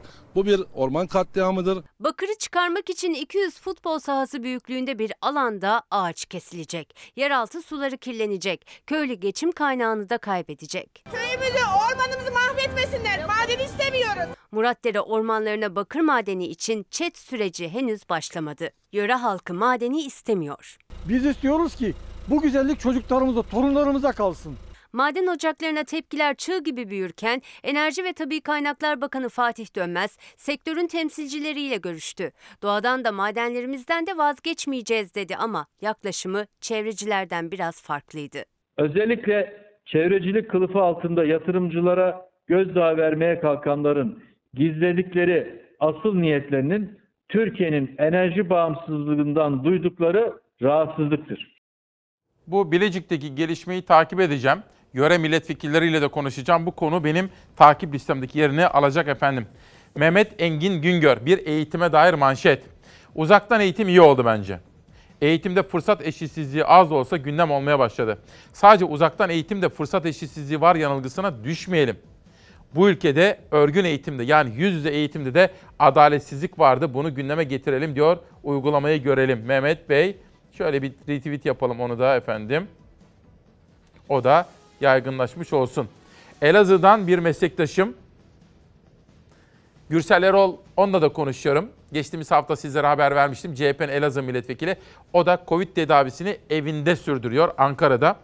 Eşinden, kızından, çocuklarından ayrı. O da kendisini evde izole etti. Bugün ya 7. ya 8. günü. Dün konuşmuştum. Gayet iyi durumda efendim. Mehmet Sepil'i söylemiştim zaten. O yeşil sahalara geri döndü Göztepe'nin başkanı bu arada. Göztepe dün 3 puanı almayı başardı efendim bu hafta. Kendi kendine öğrenme editör Kıymet Selvi'nin kitabı da çıktı ve Çalar Saat kitabındaki yerini aldı. Ve kadınlar seslerini duyurmak istiyor. Kadın cinayetlerini durduracağız diyorlar. Şule Çet için. Buradayız. Zeynep Çampınar için. Buradayız. Nazmi Koyuncu için. Buradayız. Sevtap Şahin için. Buradayız. Benim kaybımdan daha ziyade bu vatan kaybetti benim kızımı. Çünkü o çok iyi yerlerde olacaktı. Yaşasaydı, yaşasaydılar. Maalesef e, bir e, caninin elinde ölüp gitti. Bu benim zoruma gidiyor. Bir caninin elinde öldü gitti. Trafik kazasında ölmedi, yoldan geçerken ölmedi ya da kalp krizi geçirip ölmedi. Verdi ilaçları, verdi ilaçları kızımı öldürdü. Maalesef Maalesef bunun tarifi de acısı da hiç kimseye tattırmasın. Allah e, bu dünyada e, da öbür dünyada da bu adamın yakasındayım. Asla vazgeçmeyeceğim. Hele ki böyle arkamızda e, güzel insanlar olduğu sürece, destekleyenler olduğu sürece daha ayrı bir güç buluyorum. Gerçekten ayrı bir güç buluyorum. Kaybettim zannettim ama kaybetmedim. Sonuna kadar savaşacağım. Savaşacağım ve o katili cezasını verdir, verdireceğim. Ben onu umut ediyorum.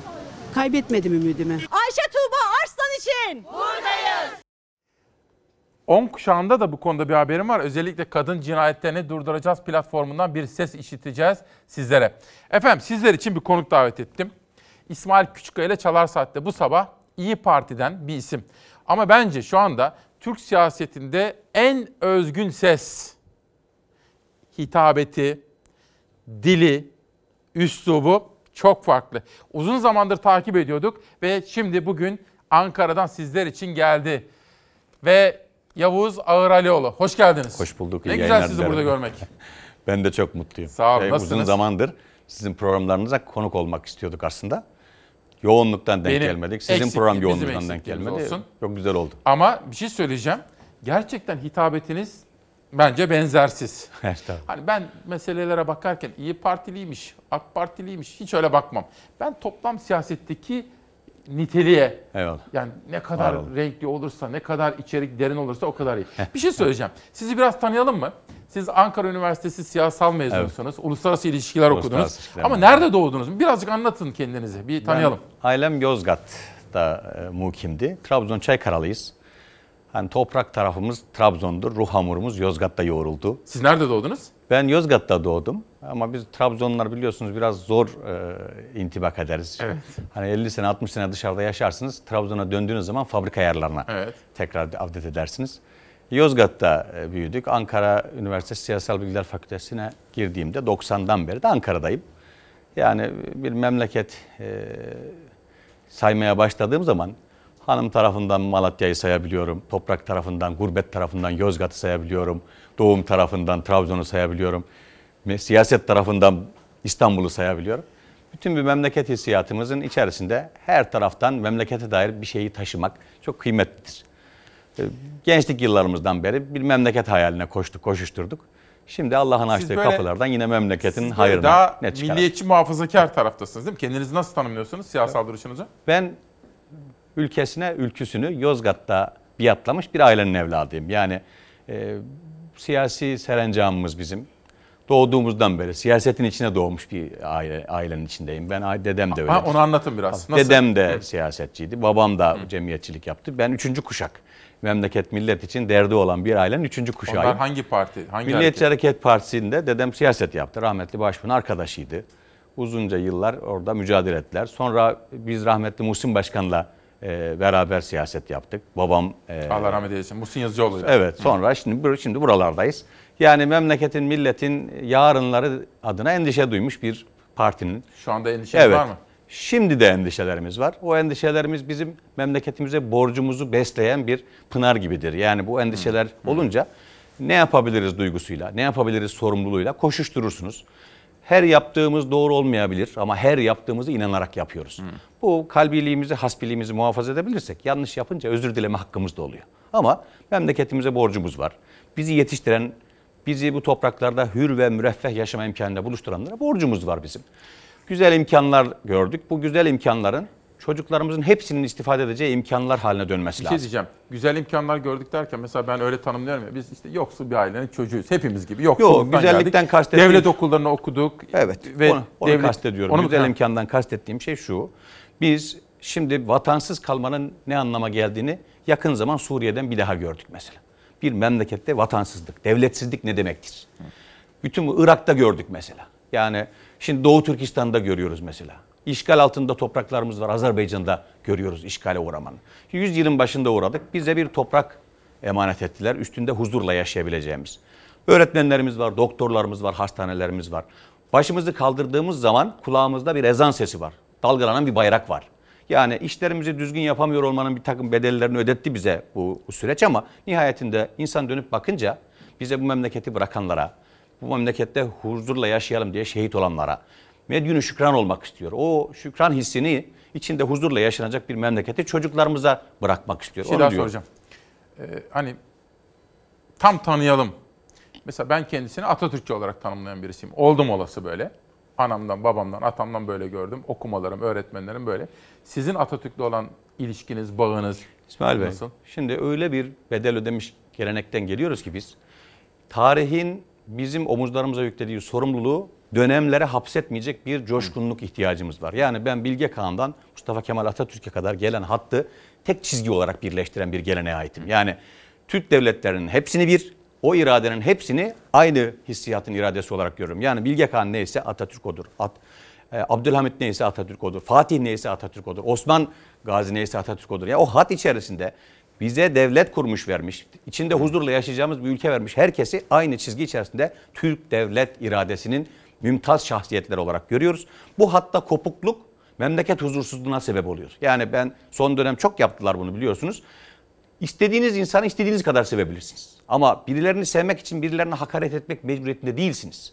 Yani Türk tarihi o kadar coşkun, o kadar o kadar dop dolu bir tarihtir ki ne isterseniz kimi severseniz, hangi meşrepte insan severseniz hepsini bulabileceğiniz bir şeydir. Ama Türkiye'de son dönem siyasal iklim şuna sıkışmıştır. Efendim mezarlar etrafında kavga eden bir millet. Yani bir grup bizim padişahımız sizin padişahınızı döver. Bizim evliyamız sizin evliyanızı döver. Bizim mezhebimiz sizin mezhebinizi döver. Bizim fikriyatımız sizin fikriyatınızı döver kavgasından yorulduğumuzu düşünüyorum. Ben Türk tarihinin mümtaz şahsiyetlerinin etrafında bilek güreşi yapmak yerine bunlardan kuvvetlenmenin, bunlara itimat etmenin, bunlara verilmiş sözlerin tutmanın bizim sorumluluğumuz olduğunu düşünüyorum. Zirveler kabul edeceğiz bu insanlara. Yani bunlar bizim bu topraklarda yaşamak için borçlu olduğumuz zirveler. Bıraktıkları yolda biz de onlar gibi olmaya çalışacağız. Atatürk'le ilgili bilek güreşi yapmak yerine bize bırakılmış memlekette Atatürkler çıkarabilmenin e, Atatürkler çıkarabilmenin sorumluluğu. Yani biz Atatürk üzerinden bilek güreşi yapılan bir iklime doğduk. Yani Abdülhamit'i seveceksiniz. Abdülhamit'i sevecekseniz sevin. Atatürk'e niçin sövüyorsunuz? Atatürk'e sevgi ve muhabbet göstermek için enver enver hakaret etmek zorunda değilsiniz. Bunlar eksi, yanlışı, doğrusu fazla neyse Türk tarihinin mümtaz şahsiyetler. Ama şunu unutmamak lazım. Bu topraklarda yaşama irademize küçücük bir toprak parçasına sıkıştırılacaktık biz. Görecekler bunu. Yani biz şimdi 782 bin kilometre karelik bir vatanda her şeyi söyleyebiliyor, ifade edebiliyor. Bu kadar işlerini kötü yapıyor, yönetiyor olmamıza rağmen dünyanın en büyük 20. ekonomisine ait bir ülkede Peki. konuşuyoruz. Şimdi ben yönetmenim İrfan'dan Bülent Arınç Erdoğan haberi vardı. Onu getirmesini rica edeceğim. Bir de buraya sabah 8'de verdiğim tweetler vardı arkadaşlar Erdoğan'la ilgili. Siz onları hazırlayın. Ben de bir bilgi vereyim. Sabah 5 civarındaydı ekip arkadaşlarım. Ekip arkadaşlarım derken 3 tane arkadaşım haber yapıyor orada. Ezgi, Ezgi Gözeger, Zafer Söken, Beyza Gözeyik bir de Derya bu hafta bize yardımcı oluyor. Dışarıdan da biliyorsun Nihal Kemaloğlu bana eşlik ediyor. Mithat kardeşim bugün sesçimiz. Orada Yunus kardeşim var. Burada da Mithat, burada da Mümin kardeşim var. Bütün ekip arkadaşlarıma teşekkür ediyorum. Sabah 5'te konuşurken dedim ki 10 gün kadar evvel bir telefon aldım dedim Yavuz Bey'den. Bütün arkadaşlar da böyle duruyorlar. Yazmayı bıraktılar. Yavuz Ağıralioğlu dedi ki dedim. Bütün arkadaşlar da kendisinin hitabetini biliyorlar. İsmail Bey ben sizin yayınınıza hiç çıkmamışım. Ezgi dedi ki abi çok şık bir hareket. Gerçekten de bence halkla ilişkiler açısından ilişki ve iletişim kurma bakımından çok ilginçti. Ben dedim ki benim hatamdır diyelim dedim. O da karşılıklı yoğunluk dedik ve bugünün hikayesi böyle. Onu net olarak sizlere anlatmış olayım. İlginç geldi bana onun için. Şimdi siyasi sohbetimize başlıyoruz. Evet başlayalım. Erdoğan hiç kimsenin şahsi ifadeleri Cumhurbaşkanı ile hükümetimize, partimize ilişkili hale getirilemez diyor. Haber hazır mı arkadaşlar? Arınç'ın yaptığı açıklamalar ve Erdoğan'ın dün yapmış olduğu açıklamalardan sonra Arınç'la AK Parti, Arınç'la Erdoğan arasındaki ilişkiyi yorumlayacağız.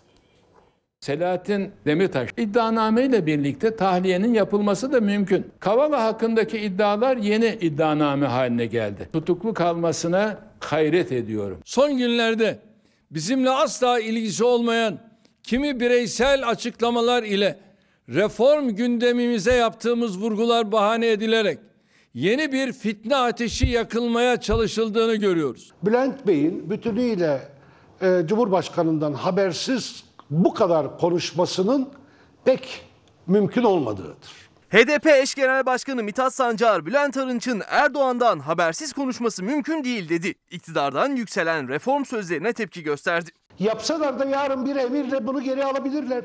Sistem sorumlu, sistem.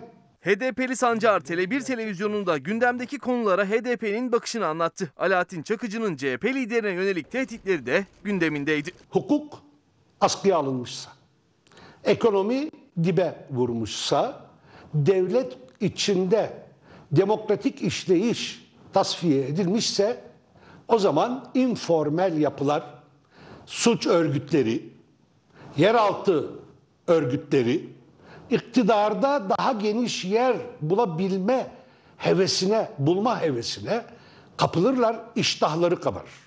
Demirtaş ve Kavala serbest bırakılmalı diyen Bülent Arınç'a Cumhurbaşkanı Erdoğan dün tepki göstermişti. HDP'li Sancar ise Erdoğan'ın Arınç'ın o sözlerinden haberdar olmaması mümkün değil dedi. Bülent Arınç çıkıp bütün bunları söylediğinde neler olabileceğini az çok bilecek bir tecrübeye, geçmişe e, sahip. HDP eş genel başkanı Cumhurbaşkanlığı hükümet sistemini eleştirdi ve reform açıklamalarını hedef aldı. Cumhurbaşkanlığı hükümet sistemi çökmektedir ve asıl mesele şudur. Birkaç tane öyle parlak reform sözüyle bunu kurtarabilirler mi? Söz konusu değil. Şimdi bütün bu gelişmeleri nasıl değerlendireceğiz? Olay şöyle. Aslında Berat Albayrak bıraktı işi. Evet. Yani asıl olay orada başladı. Berat Albayrak bıraktı. Cumhurbaşkanı Lütfü Elvan'ı seçti. Merkez Bankası Başkanı değişmişti. Berat Albayrak bırakmasına giden süreçte. Sonra reform tartışmaları gündeme geldi. Bülent Arınç'ın sözleri, dün Erdoğan'ın yaptığı açıklamadan sonra Arınç offside'a düştü diye manşetler var. Yorumunuz? Şimdi bir reform kurgusunun içerisinde bu cümlelere anlam vermeye çalışıyoruz. Yani 18 yıl iktidarda olan, adalet ve kalkınma merkezli bir siyasi projeksiyon olan bir parti 18 yıl sonra adalet ve kalkınma öncelikli reformdan bahsediyor. Yani işin aslında ilk garip tarafı burasıdır. Yani devri iktidarınızda adalet ve kalkınmanın e, mütekamilen oluşması lazımdı. 18 sene sonra vatandaşınıza iktidarınızın 18 yılında demokrasi reformu, hukuk reformu ve kalkınma reformundan bahsediyorsunuz. Bu aslında görevlerinizi yapmadığınızın ilanıdır. Bu cihetten bu reform sözlerinin Türk toplumunda karşılık bulduğunu görmüş oldukları için düşünüyorlardı ki mesela acaba biz bu mevzuda hangi iradeyi milletimize nasıl takdim edebiliriz? Bakan değişikliği ondan sonra geldi. Bakan değişikliğine milletin verdiği tepkiyi görmemiz lazım İsmail Bey. Yani evet. esas olan şey biz şahıslarla kavga etmiyoruz aslında. Yani Tayyip Bey orada çok kendi alanı olduğu için şahıs kavgası yapılıyor, iklimi oluşturmayı çok sever. Ben mi Kemal Kılıçdaroğlu mu demeyi çok sever. Ben mi Meral Akşener mi demeyi çok sever. Biz bu tartışma zeminini şöyle değiştirmeye çalışıyoruz. Hı. Biz bu ülkeyi şahıs kavgası veren bir siyasi münakaşa alanı olmaktan çıkarmak zorundayız. Biz ilke mücadelesi verelim. Dolayısıyla bizim Berat Bey gibi bir gündemimiz yoktu. Berat Bey'in arkasında kendisini ifade etme imkanı bulduğu o cinneti doğru bulmadık. Devlet yönetme ahlakını, edebini, ekonominin enstrümanlarını kullanma şeklini, ekonomiye müdahale etmek için tenezzül ettikleri, teşebbüs ettikleri bu doğru bulmadık. Dolayısıyla biz zihniyetten bahsettik. Bu zihniyet değişirse piyasa buna mutlaka mukabele edecektir dedik. Şimdi reformun lakırdısı geldi. Reformun adı geldi. Daha kendi gelmedi. Bakın piyasadaki güven duygusu nasıl tepki gösteriyor. Dolayısıyla efendim ekonomide bir reform, efendim demokraside ve hukukta bir reform cümlelerinin peşine Bülent Arınç konuşunca acaba şöyle bir şey mi tetikleniyor diye hesaplandı. Efendim ekonomide reform faiz artışıdır. Demokraside reform acaba hükümet açısından yeni bir Kürt açılımı mıdır? Böyle bir istifam oluştu insanların kafasında. Acaba bunlar Tayyip Bey'in faizi artırmayalım iradesine rağmen faiz artışına döndüğüne göre eski algoritma çöktü demektir. O zaman bu kadar hassasiyet gösteriyorlarsa bu Bülent Arınç Bey'in biliyorsunuz eskiden de bu tür açıklamalar oluyordu. Ama bunu bu demokrasi, hukuk ve işte ekonomide reform başlığının altından bir hafta sonra böyle bir şey çıkınca şöyle hamledildi. Acaba bu Bülent Bey nabız mı yokluyor? Acaba Tayyip Bey bir şeye niyetli de bu niyetini dolaylı yoldan böyle mi ifade ediyor? Yoksa Bülent Bey kendi kalbine gelenler aklına geldiği gibi mi konuşuyor? Sizce? Ben e, Tayyip Bey'in böyle planlanmış bir strateji yönetmek yerine bunu sahayı ölçme imkanına dönüştürdüğünü düşünüyorum.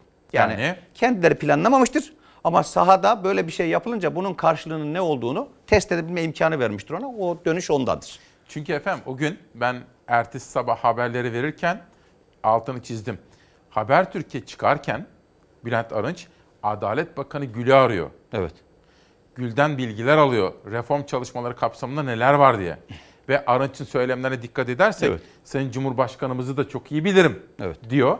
Ben de Adalet Bakanımız da Cumhurbaşkanımız da diyor hukukta reform istiyor, adalet istiyor diye vurgulamaları Ama var. Ama Türkiye'de Tayyip Bey'e nispet etmeden konuşmak imkanı yoktur artık. Öyle mi? Yani Tayyip Bey'e siperleyeceksiniz kendinizi.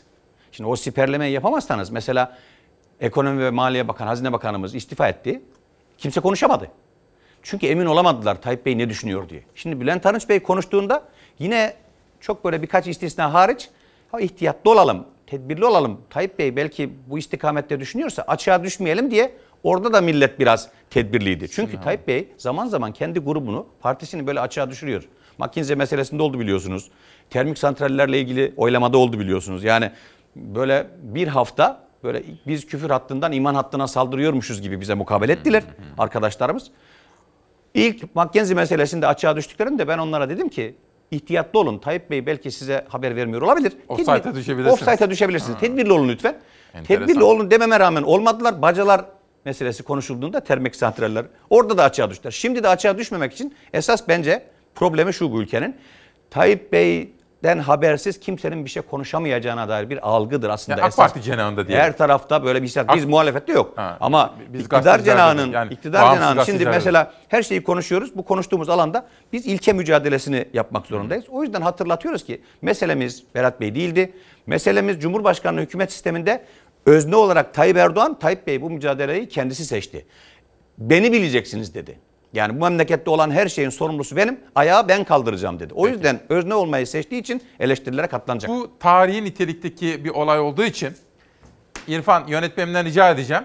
Arınç'ın bu yapmış olduğu açıklama Erdoğan'ın sözleri muhalefet cephesine nasıl yansıdı? Bu gerçekten çok önemli. Bence de bir kırılma noktasında aslında bir kırılma noktası var. Haberi biraz daha detaylı izlemenin tam zamanı. Gezi olaylarının finansörü olanlarla, kavalalarla hiçbir zaman biz bir arada olamayız. Ve biz Kobani'yi unutamayız. Diyarbakır'da bizim Kürt kardeşlerimizi öldürenlerle onların savunuculuğunu yapamayız. Cumhurbaşkanı Erdoğan, Cumhurbaşkanlığı Yüksek İstişare Kurulu üyesi Bülent Arınç'ın siyaseti dalgalandıran Selahattin Demirtaş ve Osman Kavala serbest bırakılmalı açıklamasını 3 gün sonra gündemine aldı. Mesajları sertti. Arınç'ı hedef alan sözleriyle Cumhur İttifakı'na bağlılığının da altını kalın kalın çizdi Erdoğan. Son günlerde bizimle asla ilgisi olmayan kimi bireysel açıklamalar ile reform gündemimize yaptığımız vurgular bahane edilerek yeni bir fitne ateşi yakılmaya çalışıldığını görüyoruz. Selahattin Demirtaş iddianame ile birlikte tahliyenin yapılması da mümkün. Kavala hakkındaki iddialar yeni iddianame haline geldi. Tutuklu kalmasına hayret ediyorum. Geçmişte birlikte çalışmış olsak bile hiç kimsenin şahsi ifadeleri Cumhurbaşkanıyla, hükümetimizle, partimizle ilişkili hale getirilemez. Tayyip Bey de biz de adalet tarafındayız. Tayyip Bey'i kendim gibi biliyorum ki o adalet istiyor. Bizim ne dediğimiz, nerede durduğumuz, nereye gittiğimiz bellidir ve istikametimizde en küçük bir değişiklik yoktur. Hukuka sarılarak onların savunmasını yapmaya girenler kusura bakmasınlar. AK Parti hiçbir zaman bunları savunmamıştır, savunmaz. Sayın Arınç hukuki açıdan bir mülahazada bulunuyor. Bunlar zaten yargı reformu içerisinde konuşulan konular. Hukukun kendi sistematiği içerisinde de değerlendirmeleri var. Ama toplumdaki bazı hassasiyetleri de göz ardı etmemek lazım. Cumhurbaşkanlığı Sözcüsü İbrahim Kalın bir gün önce NTV yayınında Arınç'ın açıklamaları için yargı reformu içinde konuşuluyor demişti. Cumhurbaşkanı tam aksini söyledi. Yargı reformu üzerinden fitne ateşi yakılmaya çalışılıyor diyerek. Yargının tasarrufu altında olanlar bizim yüzlerce, binlerce insanımızın, Yasin börülerimizin ölümüne neden olanlar, Kobani katliamının failleri hiçbir zaman Tayyip Erdoğan tarafından, dava arkadaşları tarafından savunulamaz. 10 sene sonra pardon denecekse bu adalet mi Allah aşkına? Geç gelen adalet adalet mi Allah aşkına? Şimdi benim merakım iktidarın küçük ve diğer yani Sayın Bahçeli ile Sayın e, Perinçek'in ne diyeceği konusu. Cumhur İttifakı'nın çatısı altında bütün bu adımları yürütüyoruz. Cumhur İttifakı'nın gidişinden de gayet memnunuz. Sayın Bahçeli'ye ve tüm MHP camiasına yanımızda bulundukları için şükranlarımı sunuyorum. İnşallah hep birlikte daha yapacak çok işimiz, hayata geçirecek çok politikamız var. Bahçeli, Arınç'ın Kavala ve Demirtaş çıkışı hakkında konuşmadan Cumhurbaşkanı Erdoğan hem Arınç'a hem de MHP liderine mesajını açıkça verdi. İttifaka bağlıyız derken gündemdeki yargı reformunun da sınırını çizdi. Kavala ve Demirtaş'ı dışarıda bıraktı. Cumhurbaşkanının açıklamalarından sonra gözler yeniden Cumhurbaşkanlığı Yüksek İstişare Kurulu üyesi Bülent Arınç'a çevrildi. Ve Meral Akşener'in kurmayı Yavuz Ağıralioğlu'na soralım. Nasıl yorumlayacağız? Şimdi Biraz daha Türkiye'de detaylandıralım. hastalığından kurtulamadığımız bir iş daha var. Sistem konuşamıyoruz. Her konuştuğumuz problemi şahıslar üzerinden konuşup kavga etmeyi tercih ediyoruz. İktidar çözüm olmak, çözüm bulmak, ümit olmak ve ümidi yönetmek yerine problem üretmek ve problemden beslenmek gibi bir alışkanlık edindi. İktidarda olmak memleketin derdine derman olmak demektir. İktidarda olmak çözdüğünüz problemlerin kuvvetiyle memlekete huzur vermek demektir. Uzunca zamandır iktidar problem çözmek yerine muhalefeti suçlamayı, problem çözüp çözümün o iradesini temsil etmek yerine mazeretin merkezi olmayı tercih ediyor. Muhalefet milletin ümidine dokunmaya, milletin ümitsizliğine derman olmaya çalışıyor. İktidar devamlı muhalefetle kavga ediyor. Şimdi biz Bülent Arınç'ın konuşmasını şahıslardan bağımsız dinlesek mesela, Osman Kavala ve Demirtaş'tan bağımsız. Yani bir hukuki perspektif içerisinde konuşsak kimse itiraz etmeyecek. Yahut aynı konuşmayı Tayyip Erdoğan yapmış olsa, dün tersini bile yapmış olsa herkes ne kadar hikmetli şeyler söylediğinden bahsedecek. Türkiye'de siyasi meşruiyetin kaynağının Tayyip Erdoğan'dan ya da Cumhur İttifakı tarafından belirleniyor olmasıdır bu tartışma zeminini enfekte eden. Yani biz efendim mesela Kürdün Cumhur İttifakı'na oy verenine aydınlanmış Kürt derler. Millet İttifakı'na oy verene kandırılmış Kürt. Şimdi bu tasnifi doğru kabul etmiyoruz biz. Efendim Cumhur İttifakı'na verilen oylar millet bütünlüğünün oylarıdır. Millet İttifakı'na verilen oylar devlet millet düşmanlığının oylarıdır. Bu takdimi meşru görmüyoruz biz. Kendini devlet zannetme hastalığıdır bu. İktidarda olanlar devlete hizmet etmek için gelmişlerdi. O kadar uzun iktidarda kaldılar ki kendilerini devlet zannetmeye başladılar. O yüzden bizim kendilerine itirazlarımızı devlete itiraz ediyormuşuz gibi takdim etmeye bayılıyorlar. Halbuki biz Tayyip Bey kendisinden önce nasıl iktidarlardan emanet aldı yönetme iradesini, biz de ondan yönetme iradesini teslim alacağız. Bu memlekette siyasal meşruiyeti belirleyen şey hukuktur. Hukuk sistemimizin iki eksiği var. Yani adalet sistemimizin iki eksiği var. Adalet yok, sistem yok. Yani adalet ve sistem yok. Bu ikisini halledebilirsek memleket düzelecek. Başkan bir şey söyleyeceğim. Hani uzun yıllar dediniz ya aslında büyük demokratik devletlerde 4 artı 4. 8 yıl, 2 dönem Amerika. 5 artı 5 Avrupa'daki örnekler Fransa, Almanya bildiğim kadarıyla Fransa'da da öyle 5 artı 5. Bizde de aslında Sayın Erdoğan 3 dönem kuralı getirmişti Evet. kısıtlama ama iktidar gidiyor 20 yıla. Doğru. Dün bir olay yaşandı. İrfan ver bakalım Evet. bir tweet'i. Dün Sayın Erdoğan'ın bir sistemi oldu kendi partisine yönelik. Bunu geçelim. Heh. Erdoğan'dan AKP'lere ben şimdi salona bakıyorum diyor. Çünkü partisinin Çok kıymetli kongrelerini bu. yapıyor. Çok önemli. Evet. Salonda çok heyecan görmüyorum. Eskiden salonlar alkışlarla inlerdi. Bunun videosu vardı. Hazır mı? İzleyelim. Evlatlarımıza miras olarak 2053 vizyonlarını hayata geçirecekleri büyük ve güçlü Türkiye'yi bırakacağız. Bunu yapacak olan sizlersiniz. Fakat ben şimdi salona bakıyorum. Salonda çok heyecan görmüyorum. Eskiden Gümüşhane'nin salonları, Burdur'un salonları sürekli olarak alkışlarla inlerdi. Isparta aynı şekilde inlerdi. Dolayısıyla bunu her an görmek, yaşamak arzusu içerisindeyiz. Aynı şekilde Sinoplu, Kastamonulu kardeşlerimi aynı heyecan içerisinde görmek istiyorum. Bunu Erdoğan'ın partisine yönelik sistemini nasıl yorumluyorsunuz? Bir coşku kaybı var. Coşku kaybının 18 yıl iktidarda olmuş bir partide yaşanması çok normaldir. İktidar iyi işler yapma merkezidir. İyi işler yaparsınız milletin huzuru coşkuya döner. Yani millet milletine verdiği sözü tutmuş iktidar karşısında devamlı medyunun şükran olur. Devamlı der ki biz iyi ki varsınız. Biz sizi iyi ki seçtik. Sizi iyi ki iktidara getirdik. Bizim dertlerimize derman oldunuz, var olun. O coşkuyu sokakta görürsünüz, esnafta görürsünüz, gençlerinizin umudunda görürsünüz, ailelerde görürsünüz, anne babaların endişelerinde görürsünüz. Anne babalar sizi görünce derler ki Allah razı olsun, var olun. İyi ki sizi seçmişiz. Şimdi bunu duyamıyorsanız memleketin dertlerine derman olamıyorsunuz demektir. Şimdi güzel sözler söylemenin merkezi haline geldi iktidar. İktidar iyi laf söylemez. İktidar iyi iş yapar. Muhalefet iyi, iyi laf söyler. Biz iyi laflar söyleyeceğiz. İktidar iyi işler yapacak. Eğer iktidar iyi iş yapamazsa bizim söylediğimiz iyi laflar bizi iktidara getirecek. Şu anda olan şudur.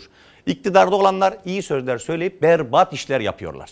Dolayısıyla bu coşku kaybının sebebi şundandır. Vaat ettiğiniz ülkeyi kuramadınız. Bize vaat ettiğiniz demokrasiyi kurumsallaştıramadınız. Bize vaat ettiğiniz kalkınmayı gerçekleştiremediniz. Bizi içinde huzurla yaşatacağınız adaletle buluşturamadınız. Şimdi Hikmet Divanı'ndan hikmetli sözler, Mektubat-ı Rabbani'den hikmetli sözler, efendim e, Orhun kitabelerinden hikmetli sözler, bizim Türk tefekkür tarihinin mümtaz şahsiyetlerinden hikmetli sözler söylüyorsunuz. Söylediğiniz hikmetli sözlerin sizde bir karşılığı yok. O yüzden ben şöyle yapıyorum İsmail Bey. Evet. Sayın Cumhurbaşkanı'nın veciz konuşmalarını Recep Tayyip Erdoğan'a hatırlatıyorum. Türkiye'de şu andaki iktidar makası şöyle olmaya başladı. Tayyip Erdoğan'ın 2002'de milletine verdiği sözleri unutan bir cumhurbaşkanıyla karşı karşıyayız.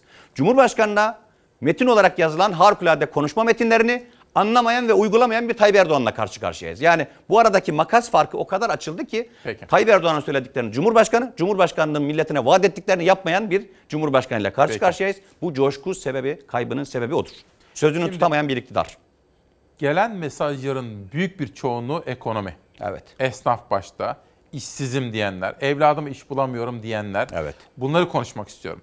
Çay mı seviyorsunuz, kahve mi? Çay içerim. Çay içelim. Şimdi dışarıda bir çay içelim. Sonra da ekonomi, başta esnaf ve işsiz olmak üzere iş kurundaki kuyruklara götüreceğim. Yorumunuzu merak ediyorum. Biz bir de her sabah kitap tanıtımları Evet. yapıyoruz. Kördüğüm kitabı bu sabah kim yazmış? Ümmü Gülsüm Has Yıldırım yazmış ve imzalar yollamış bize. Heh, böyle gösterelim. Bir de Atatürk'ümüzle ilgili Atası Türk, Atatürk Şükrü Kuley'nin yazmış olduğu bir kitap. Cumhuriyetimizin kurucu önderinin kitabı burada efendim. Reklamlar, çay için müsaadenizi istiyoruz. Dönüşte ekonomi. Efendim hoş geldiniz. Bir kez daha günaydın. Bir kez daha sizleri sevgiyle, saygıyla selamlıyorum. Günün adını beraber koyuyoruz. 23 Kasım 2020 günlerden pazartesi İsmail Küçükkaya ile Hakikat Yolculuğundasınız. Sizler için Ankara'dan davetimize icap ederek gelen İyi Parti'de Meral Akşener'in kurmaylarından Yavuz Ağıralioğlu. Çok mesaj var ama az evvel de ifade ettiğim gibi ekonomi ağırlıklı bir gündem var. Şu andan itibaren yönetmen koltuğunda Savaş Yıldız kardeşim var. Savaş hazır mıyız? Günün ekonomi manşetini atıyoruz. Ya dükkanlar kapalı, ekmek kapısına kilit vuruluyor. Hala vatandaştan vergi toplamanın derdindesiniz. Esnaf kan ağlıyor kan. Müsebbibi de esnaf değildir. Milletin dar kaynaklarını ekonomi cahili bir bakanın elinde harcayıp esnaftan bunları esirgeyenlerdir.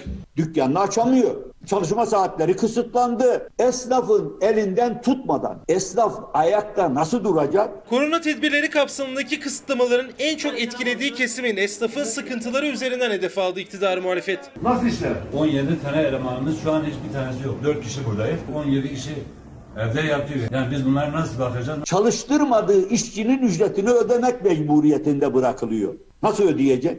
Para kazanmayacaksın ama ödeyeceksin. Esnafımız ne kazanacak da hangi borcunu nasıl ödeyecek? Ailesini geçindirmede bile güçlük çekiyorlar şu anda. Canının derdiyle uğraşması gereken vatandaşlarımızın adeta yakasına yapışıyorlar. Vergi vergi diye SGK primlerini öde diye. Satamadığımızda vergimi nasıl vereceğiz? Sigortamızı nasıl vereceğiz? Hem sahada hem de kapalı toplantılarda ekonomiyi gündemden düşürmüyor muhalefet. Vergi yapılandırmasının yeterli olmadığını söylüyor. Pandemi bitene kadar borçlar ertelenmeli diyor. Merkez Bankası'ndaki başkan değişimi ve Berat Albayrak'ın istifası sonrası iktidarın faiz hamlesi de gündemde. %15 Merkez Bankası faizi demek bundan sonra bankaların kredilerinin %20'nin üzerine çıkacağı demektir. Bu battık demektir. Merkez Bankası'nın rezervlerini erittiler. Kara gün parası olarak biriktirdiğimiz 130 milyar doları 2 yılda erittiler. Merkez Bankası şu anda piyasaya borçlu. Diyeceksiniz ki ya bir ülkenin Merkez Bankası'nın borcu olur mu? Onu da yaptılar. Tam 44 milyar dolar. Ali Babacan Yozgat İl Kongresi'nde konuştu. Cumhurbaşkanı hedefindeydi. İstifasıyla büyük ses getiren ama henüz sessizliğini koruyan Berat Albayrak'ta. Haziran 2018. Türkiye Cumhuriyeti Hazinesi'nin iç dış toplam borcu 970 milyar TL arkadaşlar. Bu yakın akrabanın ortadan kaybolduğu, toparlanmaya çalışılmaya başlandığı gün bu rakam çıkmış 1 trilyon 860 milyara. Bu memleketi yoksullaştır, yakın akraba ortadan kaybolunca millet bütün bunları unutacak, sanki sorumluluk da ortadan buharlaşacak. Biz bunu vatandaşlarımıza unutturmayacağız. Her yerde anlatacağız. Evet Yavuz Bey'e soralım Sayın Başkan. Ne diyorsunuz ekonomi? Ekonomiyle ilgili Berat Bey'in şimdiye kadar açıklayıp da tutturduğu tek hedef ben istihza ile mukabele edecektim ama sonra baktım ki gerçekten isabet ettirdi. Orta vadeli programda tutturamadı. Ekonomi perspektifi diye ortaya sunduğu toplantılarda tutturamadı. İstediğim zaman doları düşürürüm cümlesini kurduğunda o dedim ki bu kadar isabetsiz iddialardan sonra insan böyle bir şeyi nasıl söyler? Meğersem tutturma kabiliyeti varmış. İstifa edince tutturdu. İstediğim zaman düşürebilirimden kastettiği oymuş. Şimdi şunu görmek zorundayız. 8,5 liraya görmüş dolar. Piyasaya güven verecek 1-2 hamleden sonra 7,5 liraya geliyorsa bu arada kazandığımız para 4-5 Atatürk barajı yapıyorsa, 20 tane tüp geçit yapıyorsa güvenin piyasaya verdiği karın, kazancın ne olduğunu hükümet anlasın demek istiyoruz. Anlasın. Güven, piyasaya güven, öngörülebilir bir ülke memleketi ayağa kaldıracak. Ayağa kalkmak için her şeyimiz var. Yani bizi dış tehditler, operasyonlar falanla kendilerine borçlandırmak isteyen iktidarın şunu görmesini sağlamaya çalışıyoruz. Bu memlekette ayağa kalkmak için her şeyimiz var. Sadece siyasi irade yok. Bu iradenin feraseti yok. Bu ferasetin ahlakı yok. Bu ahlakın idealizmi yok. O yüzden coşku kaybı var. O yüzden maharetsizlik var. O yüzden patinaj yapıyor. Tayyip Bey o yüzden itiraf ediyor ki biz vites büyüterek bu işin altından kalkamayız. Arabayı değiştirmemiz lazım. Çünkü bu motor, bu arabayı, bu yükü çekemez. Şanzıman çekemez, araba hararet yapıyor, yağ almış, ateşlemesi problem, lastikler kayıyor. Bu araba gitmezi kabul etti Tayyip Bey. Eskiden ben hallederim, tamir ederim diyordu. Şimdi arabayı değiştirmekten bahsediyor. Biz zaten AK Parti'nin içine doluştuğu bu 18 yıllık iktidar lokomotifi olan arabayı ya da treni neyse değiştirmek istiyorduk. Şimdi Tayyip Bey itiraf etmiş oldu, değişecek. Ekonomide ihtiyacımız olan şeyin güven olduğunu görmüş oldukları için ekonomide reform diyorlar. Bütçeye baktığınızda ne görüyorsunuz efendim? Faiz 2021? yükü görüyorum, disiplinsizlik görüyorum, kamu harcama kalemlerinde inanılmaz bir savurganlık görüyorum.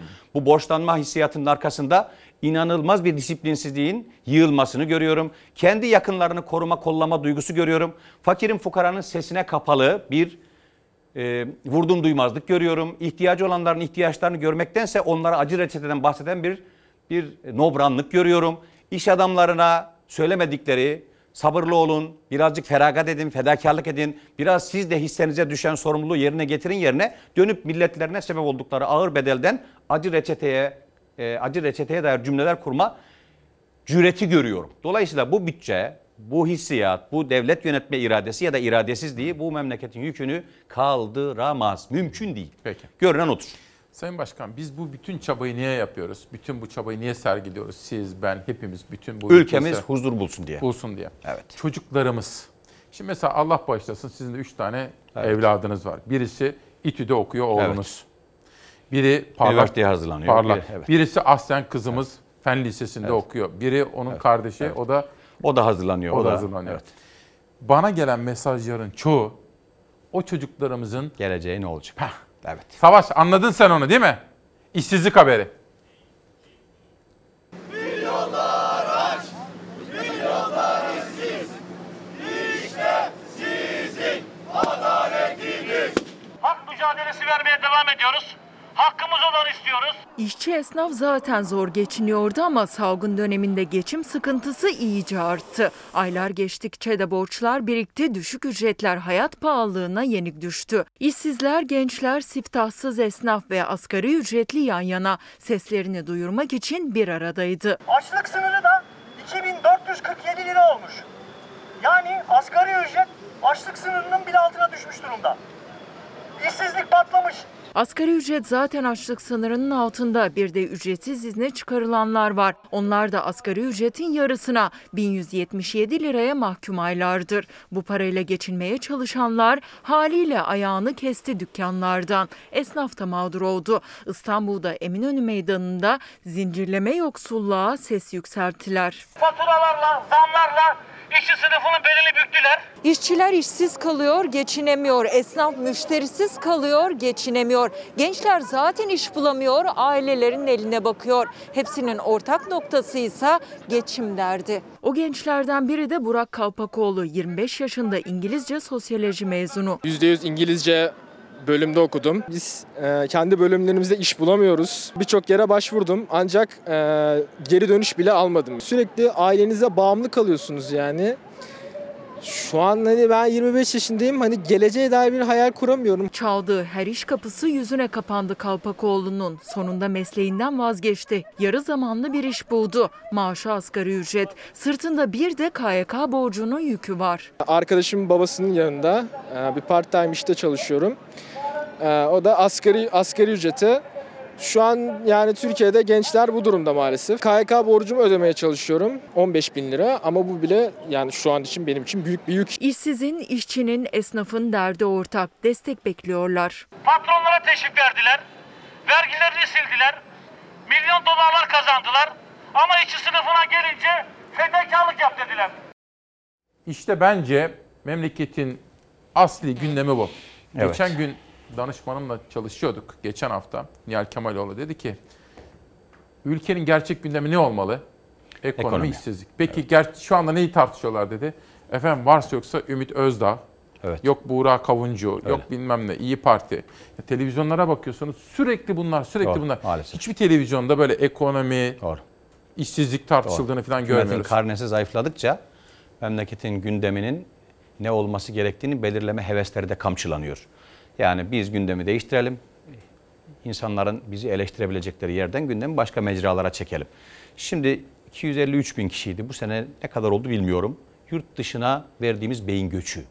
Çocuklarımızın size vatandaşlık verilirse geri dönmemecesine bu memleketi terk eder misiniz sualine verdikleri cevaplar geleceğimiz adına çok korkutucudur İsmail Bey. Evet. Yani biz geri dönmemecesine yurdu terk ediyoruz sorusuna evet cevabı veriyorsa bir memleketin üniversite gençliği artık bu memlekette ümit yurdu terk etmeye döndü demektir. Dolayısıyla siyasetin vazifesi ümidi toprağa bağlamaktır. Ümidi toprağa nasıl bağlayacaksınız?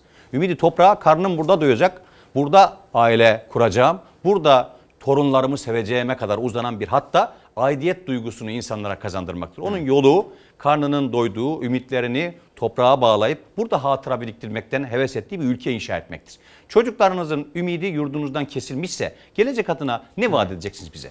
Üniversiteli işsizlik oranlarında rakamlar ortada. Efendim sektör kaybında nitelikli iş gücümüz yok bizim. Bakın mesela bu bekçiler kanunu konuşulurken dillendirmiştik.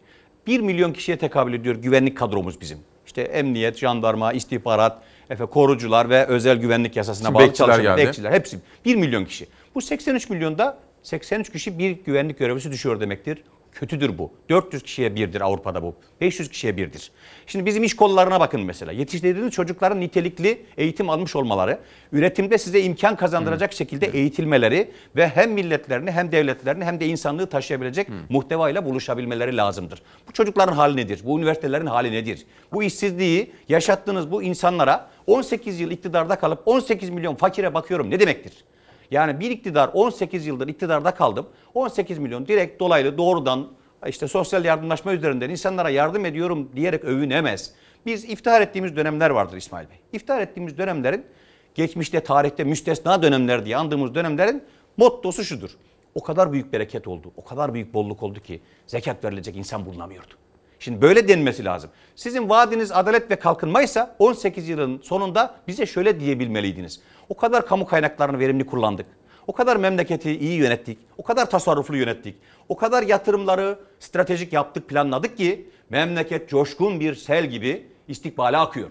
İnsanların karnı tok, insanların gelecek endişesi güzel, yok. Dedirtmeniz lazım idi. İsteriz değil mi şimdi, bunu? Tabii şimdi gelmişsiniz 2020 yılına. Diyorsunuz ki bize 18 yıldır iktidardayız. Size ekonomide reform yapmayı düşünüyoruz. Günaydın. Size hukukta reform yapmayı düşünüyoruz. Hayırlı sabahlar. Yani sizi memlekette karnınızın tok olacağı bir ülke kuracağız. Ne zaman? 2073'te. Biz daha erken kurabiliriz. Lütfen siz memleket yönetme emanetini Peki. bize teslim edin. Çok yani bizim şu anda hükümeti suçlayacağımız bir şey var. Yaptıklarından iftihar ediyor ve mahcup olmuyorlar. Her eleştirimize bunda ne var diye mukabele ediyorlar. Ne var bunda? Ben de onlara artık şunu hatırlatmaya başladım. Bunu söylemekten bıkmayacağım. Bu yaptıklarını parti programı haline dönüştüreceğim. Yani iktidarın şu anda yapmakta iftihar ettikleri ne varsa onları sanki bir parti kurmuşum da parti programına dönüştürmüşüm gibi takdim edeceğim. Hazırlık yapsınlar. Yani madem bizim yaptıklarımıza, sistemlerimize kızıyorlar. Mesela desinler ki bize ben program haline dönüştüreceğim onu anlatayım onlara. Şöyle bir şeyin cevabını verecekler. Madem yaptıklarınızdan mahcup olmuyorsunuz o zaman söylemekten de mahcup olmayaydınız. Diyeydiniz ki mesela Cumhurbaşkanlığı hükümet sistemini milletimize takdim ederken Sayın Cumhurbaşkanı diyebilseydi ki mesela beni şayet Cumhurbaşkanı yaparsanız, başkan yaparsanız ben damadı bakan yapmayı düşünüyorum diyeydi. Ben Sayın Cumhurbaşkanı'nın böyle bir şeyi demekten siyasi pratiği itibariyle imtina edeceğini düşünüyorum. Peki. Şimdi sosyal medyaya bakmak istiyorum. Bu arada ne hissediyorum biliyor musunuz? Ya ben tabii hissettiğimi söylemezsem olmaz. Biz böyle işte gördüğünüz yazılı metin üzerinde konuşmuyoruz. Evet. Biz burada spontan olduğu Evet. gibi. Ya hata yapmış Akşener. Evet. Koray Aydın parti. Nerede biliyor musunuz? Siz İyi Parti'nin sözcüsüydünüz. Niye kaldırdılar o sözcülüğü? Galiba genel başkan bu sözcülükten çok verim aldı. Herkes sözcü yapmaya karar verdi. Hayır cidden bence hata yapmış siyaseten. Yani söz şimdi şöyle bir strateji Evet. galiba bu. Söz, baktılar ki sözcülük galiba kıymetli kuvvetli. Bütün divan Herkes- sözcü yapmaya karar verdi. Herkes konu. Şimdi Sayın Başkan kısa kısa gideceğiz burada. Olur mu? Cumhurbaşkanlığı sözcüsü kalın. Reform döneminin ekonomiye, siyasete ve dış politikaya birçok olumlu etkisi olacak diyor. Ümit ediyoruz. Çok ümit ediyoruz. Bu biz iktidara yarar, AK Parti'ye yarar hevesiyle iktidara kızan insanlar değiliz. Endişesiyle de kızan insanlar değiliz. Memlekete yarasın, kime yararsa yarasın. Peki. Devam. Mustafa Balbayaz da Erdoğan yeni denge arıyor. Doğrudur. Olabilir mi? Doğrudur. Türkiye'de iktisadi olarak dışarıda borçlanma maliyetlerimiz çok arttı. CDS oranlarımız çok yüksek.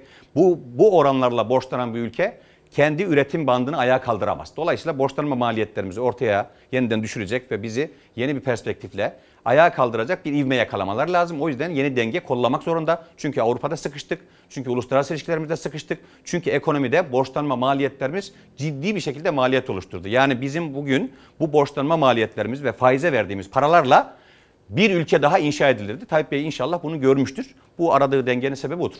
Peki. Siyasi sıkışma. Peki. Türkiye'de başkanlık sistemi de Erdoğan iktidarda son demlerini yaşıyor. Ruşen Çakır'ın Medyaskop'taki sözü. Başkanlık sistemi adı altında bize vaat ettiği ülkeyi kurabilseydi Tayyip Bey bunu hiç kimse sarsamazdı başkanlık sistemini. Ama meydanlarda bize anlattığı ülkeyi kuramadığı için biz muhalefet partisiyiz. Sebepleri üzerinden değil sonuçları üzerinden konuşuruz. Siz bize vaat ettiğiniz ülkeyi kursaydınız millet bize diyecekti ki bizim hiçbir derdimiz yok. Siz lüzumsuz yere piyasada gezip bizim oyumuza talip olmayın. Ama biz şimdi sokakta esnafa dokunuyoruz, öğrenciye dokunuyoruz, dar gelirliye, asgari ücretliye, mahkemede adalet bekleyene dokunuyoruz. Onların bize söylediği şey şudur. Bize vaat edilen ülke kurulamadı. Dolayısıyla bizi kurtarın. Eğer bizi kurtarın noktasına gelmişse başkanlık sistemi adı altında vaat edilen ülke inşa edilememiş, kurulamamış, gerçekleştirilememiş demektir. Bu dönüşün sebebi odur. Anlaşıldı.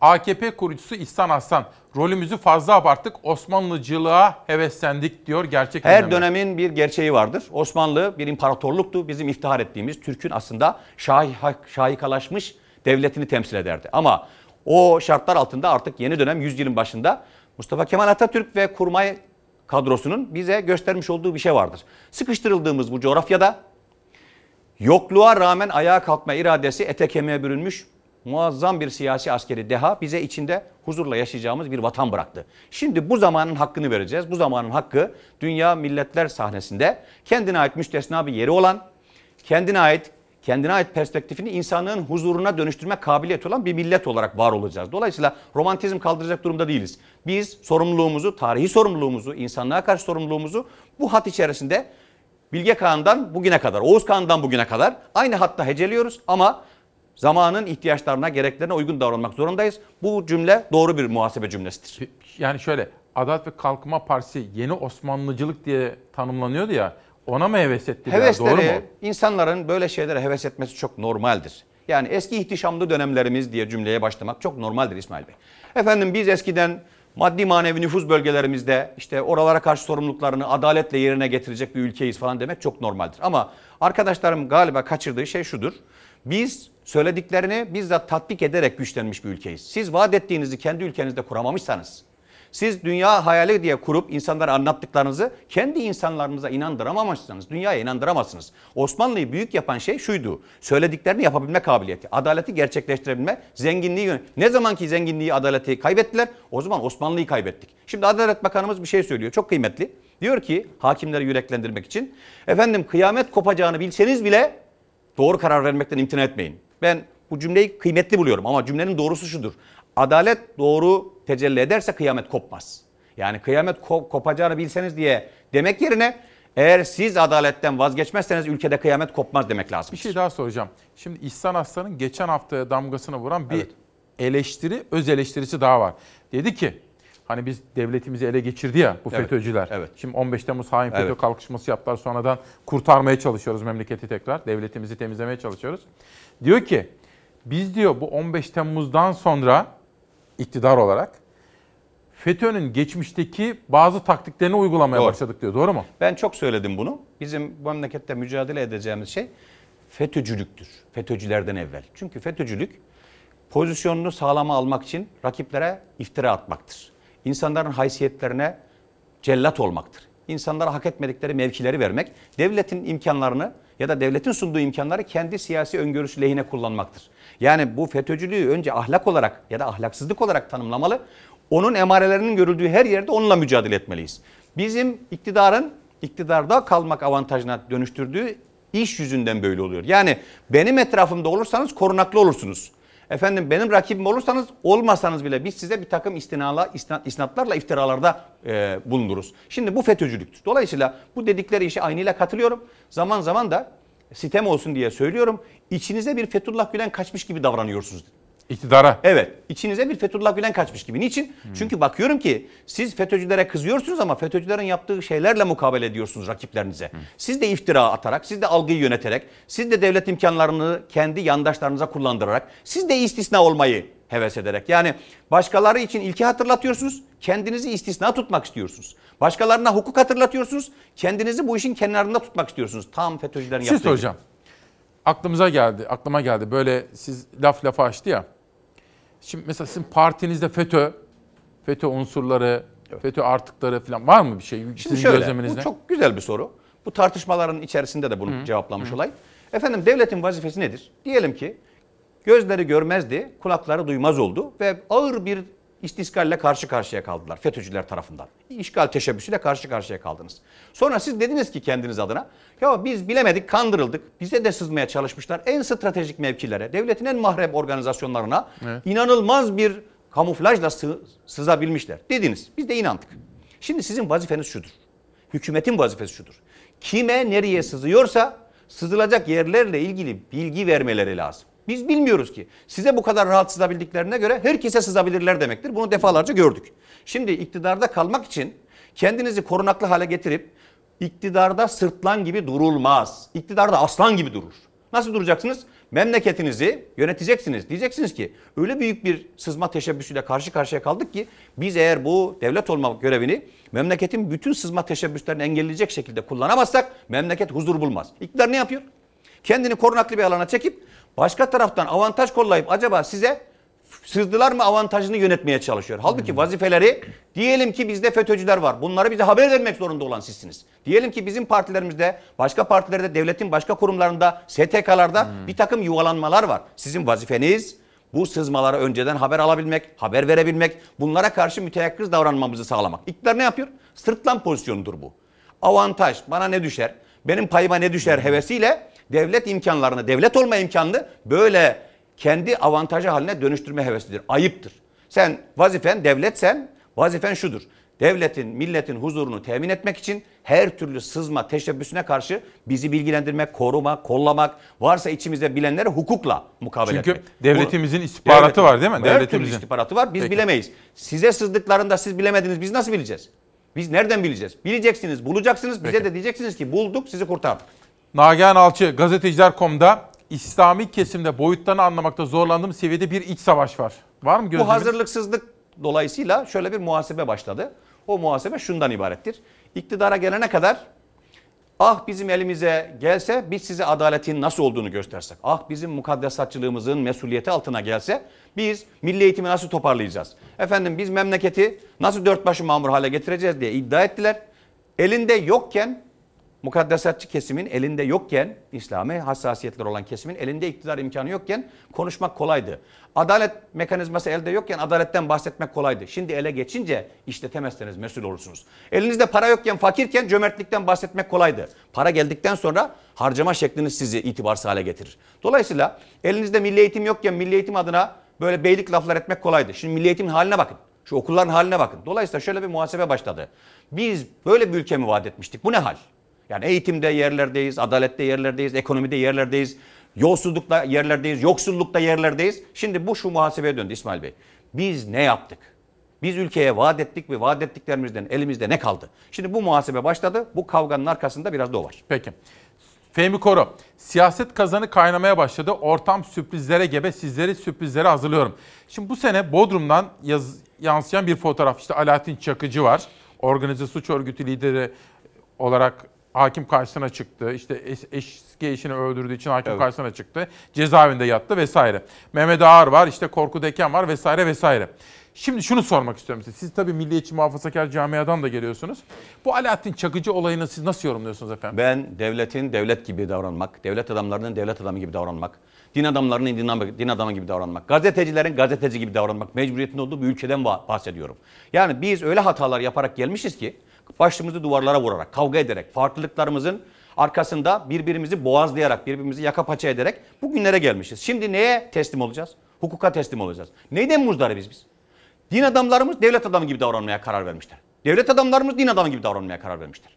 Gazetecilerimiz yandaş gibi davranmaya karar vermişler. Gazetecinin iktidara muhalif olur mu?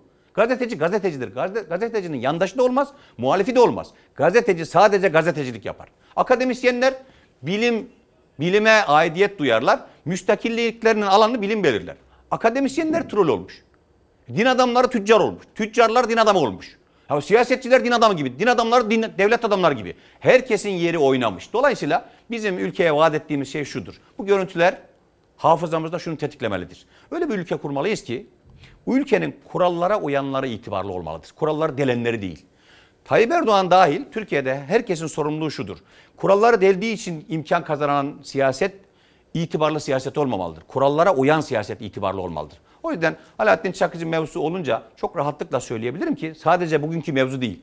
Kemal Kılıçdaroğlu'na yaptığı galiz değerlendirme değil. Sayın Erdoğan'a yaptığı galiz değerlendirmede, Sayın Devlet Bahçeli'ye yaptığı galiz değerlendirmede ayıptır. Biz medeni bir ülkeyiz. 5000 yıllık tarihimiz var. Cumhurbaşkanlığı forsunda 16 tane ülkenin armada yeri var. 16 tane devlet kurmuş bir ülkede devlet adamlarına, devlet yöneticilerine, namzetlere böyle galiz cümlelerle hakaret itibar görmemelidir. Ana muhalefeti beğenirsiniz beğenmezsiniz. İktidarı beğenirsiniz beğenmezsiniz. Tayyip Erdoğan hakaret edildiğinde de konuşmak, Devlet Bey'e hakaret edildiğinde de konuşmak lazımdır. Kavgayı Türk gibi yapmak lazımdır. Ayıptır. Yani siz şimdi Kemal Kılıçdaroğlu'na efendim bir cenazede ahlaksızlık, terbiyesizlik yapmış adamın elini öpmeye gidemezsiniz. Efendim Tayyip Bey'e kızıyorsunuz diye Tayyip Erdoğan'a hakaret etmiş olduğu zaman Alaaddin Çakıcı'nın hakaretine sessiz kalamazsınız. Devlet Bahçeli'ye hakaret edildiği zaman yutamazsınız onları. Bunlar ayıptır. Diyeceksiniz ki biz kavgayı bile milletimizin seciyesine, seviyesine uygun yapmak zorundayız. O yüzden bu görüntüler bize şunu hatırlatsın. Hukukun olduğu yerde huzur vardır. Eğer biz hukuku, hukuka riayet etmeyi öğrenemezsek ayağa kalkamayacağız. Avrupalılar çözmüşler işi İsmail Bey. İyi kural var, iyi insan yok. Önce iyi kural var. İyi kurallara uyanlara iyi insan diyorlar. Biz de kuralları delenler itibarlı. Bu devranı değiştireceğiz. Bu düzen yeniden hakka, hukuka riayet edecek yeni bir siyasal iklimle buluşacak. İnşallah. Sayın Yavuz Ağıralioğlu, Trabzonlu bir aile. Evet. Ama Yozgat. Evet. Ve aynı zamanda Malatya'ya damat gitmiş. Eyvah, Üç çocuk evet. babası. Milliyetçi Muhafazakar Camiadan geliyor. Söylemleri ve retoriği çok güçlü bir isim. çok teşekkür ediyorum. teşekkür ederim. Demokrasi Meydanı'na katkı olun. gösterdiğiniz Çok için. Bir saniyenizi alacağım. Sizi uğurlayacağım. Kısa çalışma ödeneğine dair bir haber hazırladık. Siz o haberi izlerken ben de konuğumu uğurlayacağım. Aylar sonra yeniden devreye giren kısıtlamalardan sonra birçok işletmenin faaliyeti sınırlandırıldı. Bir kısmı kapandı. Hizmet sektöründe çalışanlar için yeniden kısa çalışma ve ücretsiz izin dönemi başladı. Yani asgari ücretin neredeyse yarısı kadar bir ücretle yaşamaya mecbur kaldı. Koronavirüs nedeniyle kısa çalışma uygulaması Cumhurbaşkanı Erdoğan'ın kararıyla Aralık ayının sonuna kadar işten çıkarma yasağı da 17 Ocağı kadar uzatıldı. Milyonlarca çalışanı ve işvereni ilgilendiren kısa çalışma ödeneğinde yeni dönem başladı. Sürenin uzamasıyla beraber mağduriyetler her geçen gün artmaya devam ediyor. Yeniden yapılabilecek kısa çalışma başvurularında kriter ise Haziran ayı. Haziran ayı sonuna kadar kısa çalışma için isimleri iş kura bildirilmiş çalışanlar için bu dönemde yeniden başvuru yapma hakkı bulunuyor.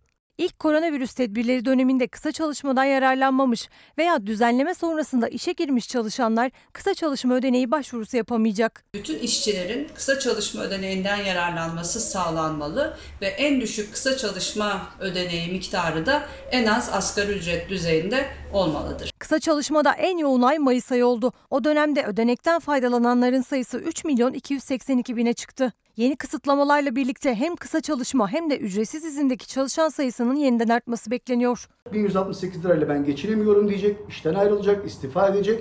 İşveren tazminatlı dahi işten çıkartamıyor, işten çıkartmalar yasak. E, İşten çıkmak isteyen personel de tüm yasal haklarını, tazminatlarını bırakarak işten ayrılmak zorunda. Kısa çalışma ödeneği ve ücretsiz izin için yapılan ödemelerin kaynağını işsizlik sigortası fonu oluşturuyor. Ücretsiz izne gönderilen çalışanlar için işsizlik sigortası fonundan aylık 1168 lira ödeniyor. Bu Bilecik'teki madenle ilgili haberlerim var. Yarına çalışacağım bu konuda. Milletvekilinin sesini aradım, buldum yarına. Tokat'taki bir madenle ilgili çevre dostlarının haberlerini de sizlere aktaracağım. Pınar Göçer, Göbekli Tepe Perileri isimli kitabıyla Çalar Saat'te. Sırdeli Hüseyin Albayrak'tan gelen bir kitap. Teşekkür ederim kendilerine. Avukat Elif Merve Güleç, imar hukukuna ilişkin bir kitap yazmış ve imzalayarak bana göndermiş. Ömer Yenici, Gazoz Kapaklarının Peşinde yeni bir kitap. Derya Özel, Anadolu Masalları diyor. Ve bir de Erkin Koray'a ilişkin bir plak geldi efendim bakınız. Erkin Koray müthiş bir ses, müthiş bir yorum. İki yerel gazete manşeti sunmak istiyorum. Erken saatlerde Gaziantep'in yerel gazetesine bakmıştık. İzmir 9 Eylül sağlıkçıların gözü mecliste. Covid-19'un meslek hastalığı sayılması konusundaki gelişmeler bugün Çalar Saat'te de manşetteydi. İzmir'den Çorum'a geçiyorum. Sür manşette kahveci esnafı tükendi. Nesibi Özkubat'ın sözleri bir Suriyeli kadar sesimiz ve kıymetimiz yok mu diye soruyor. İç Anadolu'dan doğuya Van sesine geçiyorum. Esnaf destek bekliyor. Bütün Türkiye'de en fazla aldığımız soru ve çağrı bu. Esnaf. Urfa'ya geçelim. Urfa gazetesi galericiler ÖTV indirimi bekliyor. 2019'da 90 bindi. Şu an 180 bin lira diyor efendim. Biz biz tabii vefalı bir aileyiz diyoruz ya her zaman. Vefa göstermemiz gerek. Unutmamalı ve unutturmamalıyız. Bugün Şükran Ay, tabii Savaş Ay'ı da ben buradan saygıyla anıyorum. Şükran Ay'ı saygıyla, sevgiyle, özlem duygularıyla anıyoruz. En sevdiğim yorumlardan birisiyle geliyor efendim. Savaş hazır mıyız? Bir fincan kahve olsam. Dün akşam yolda gördüm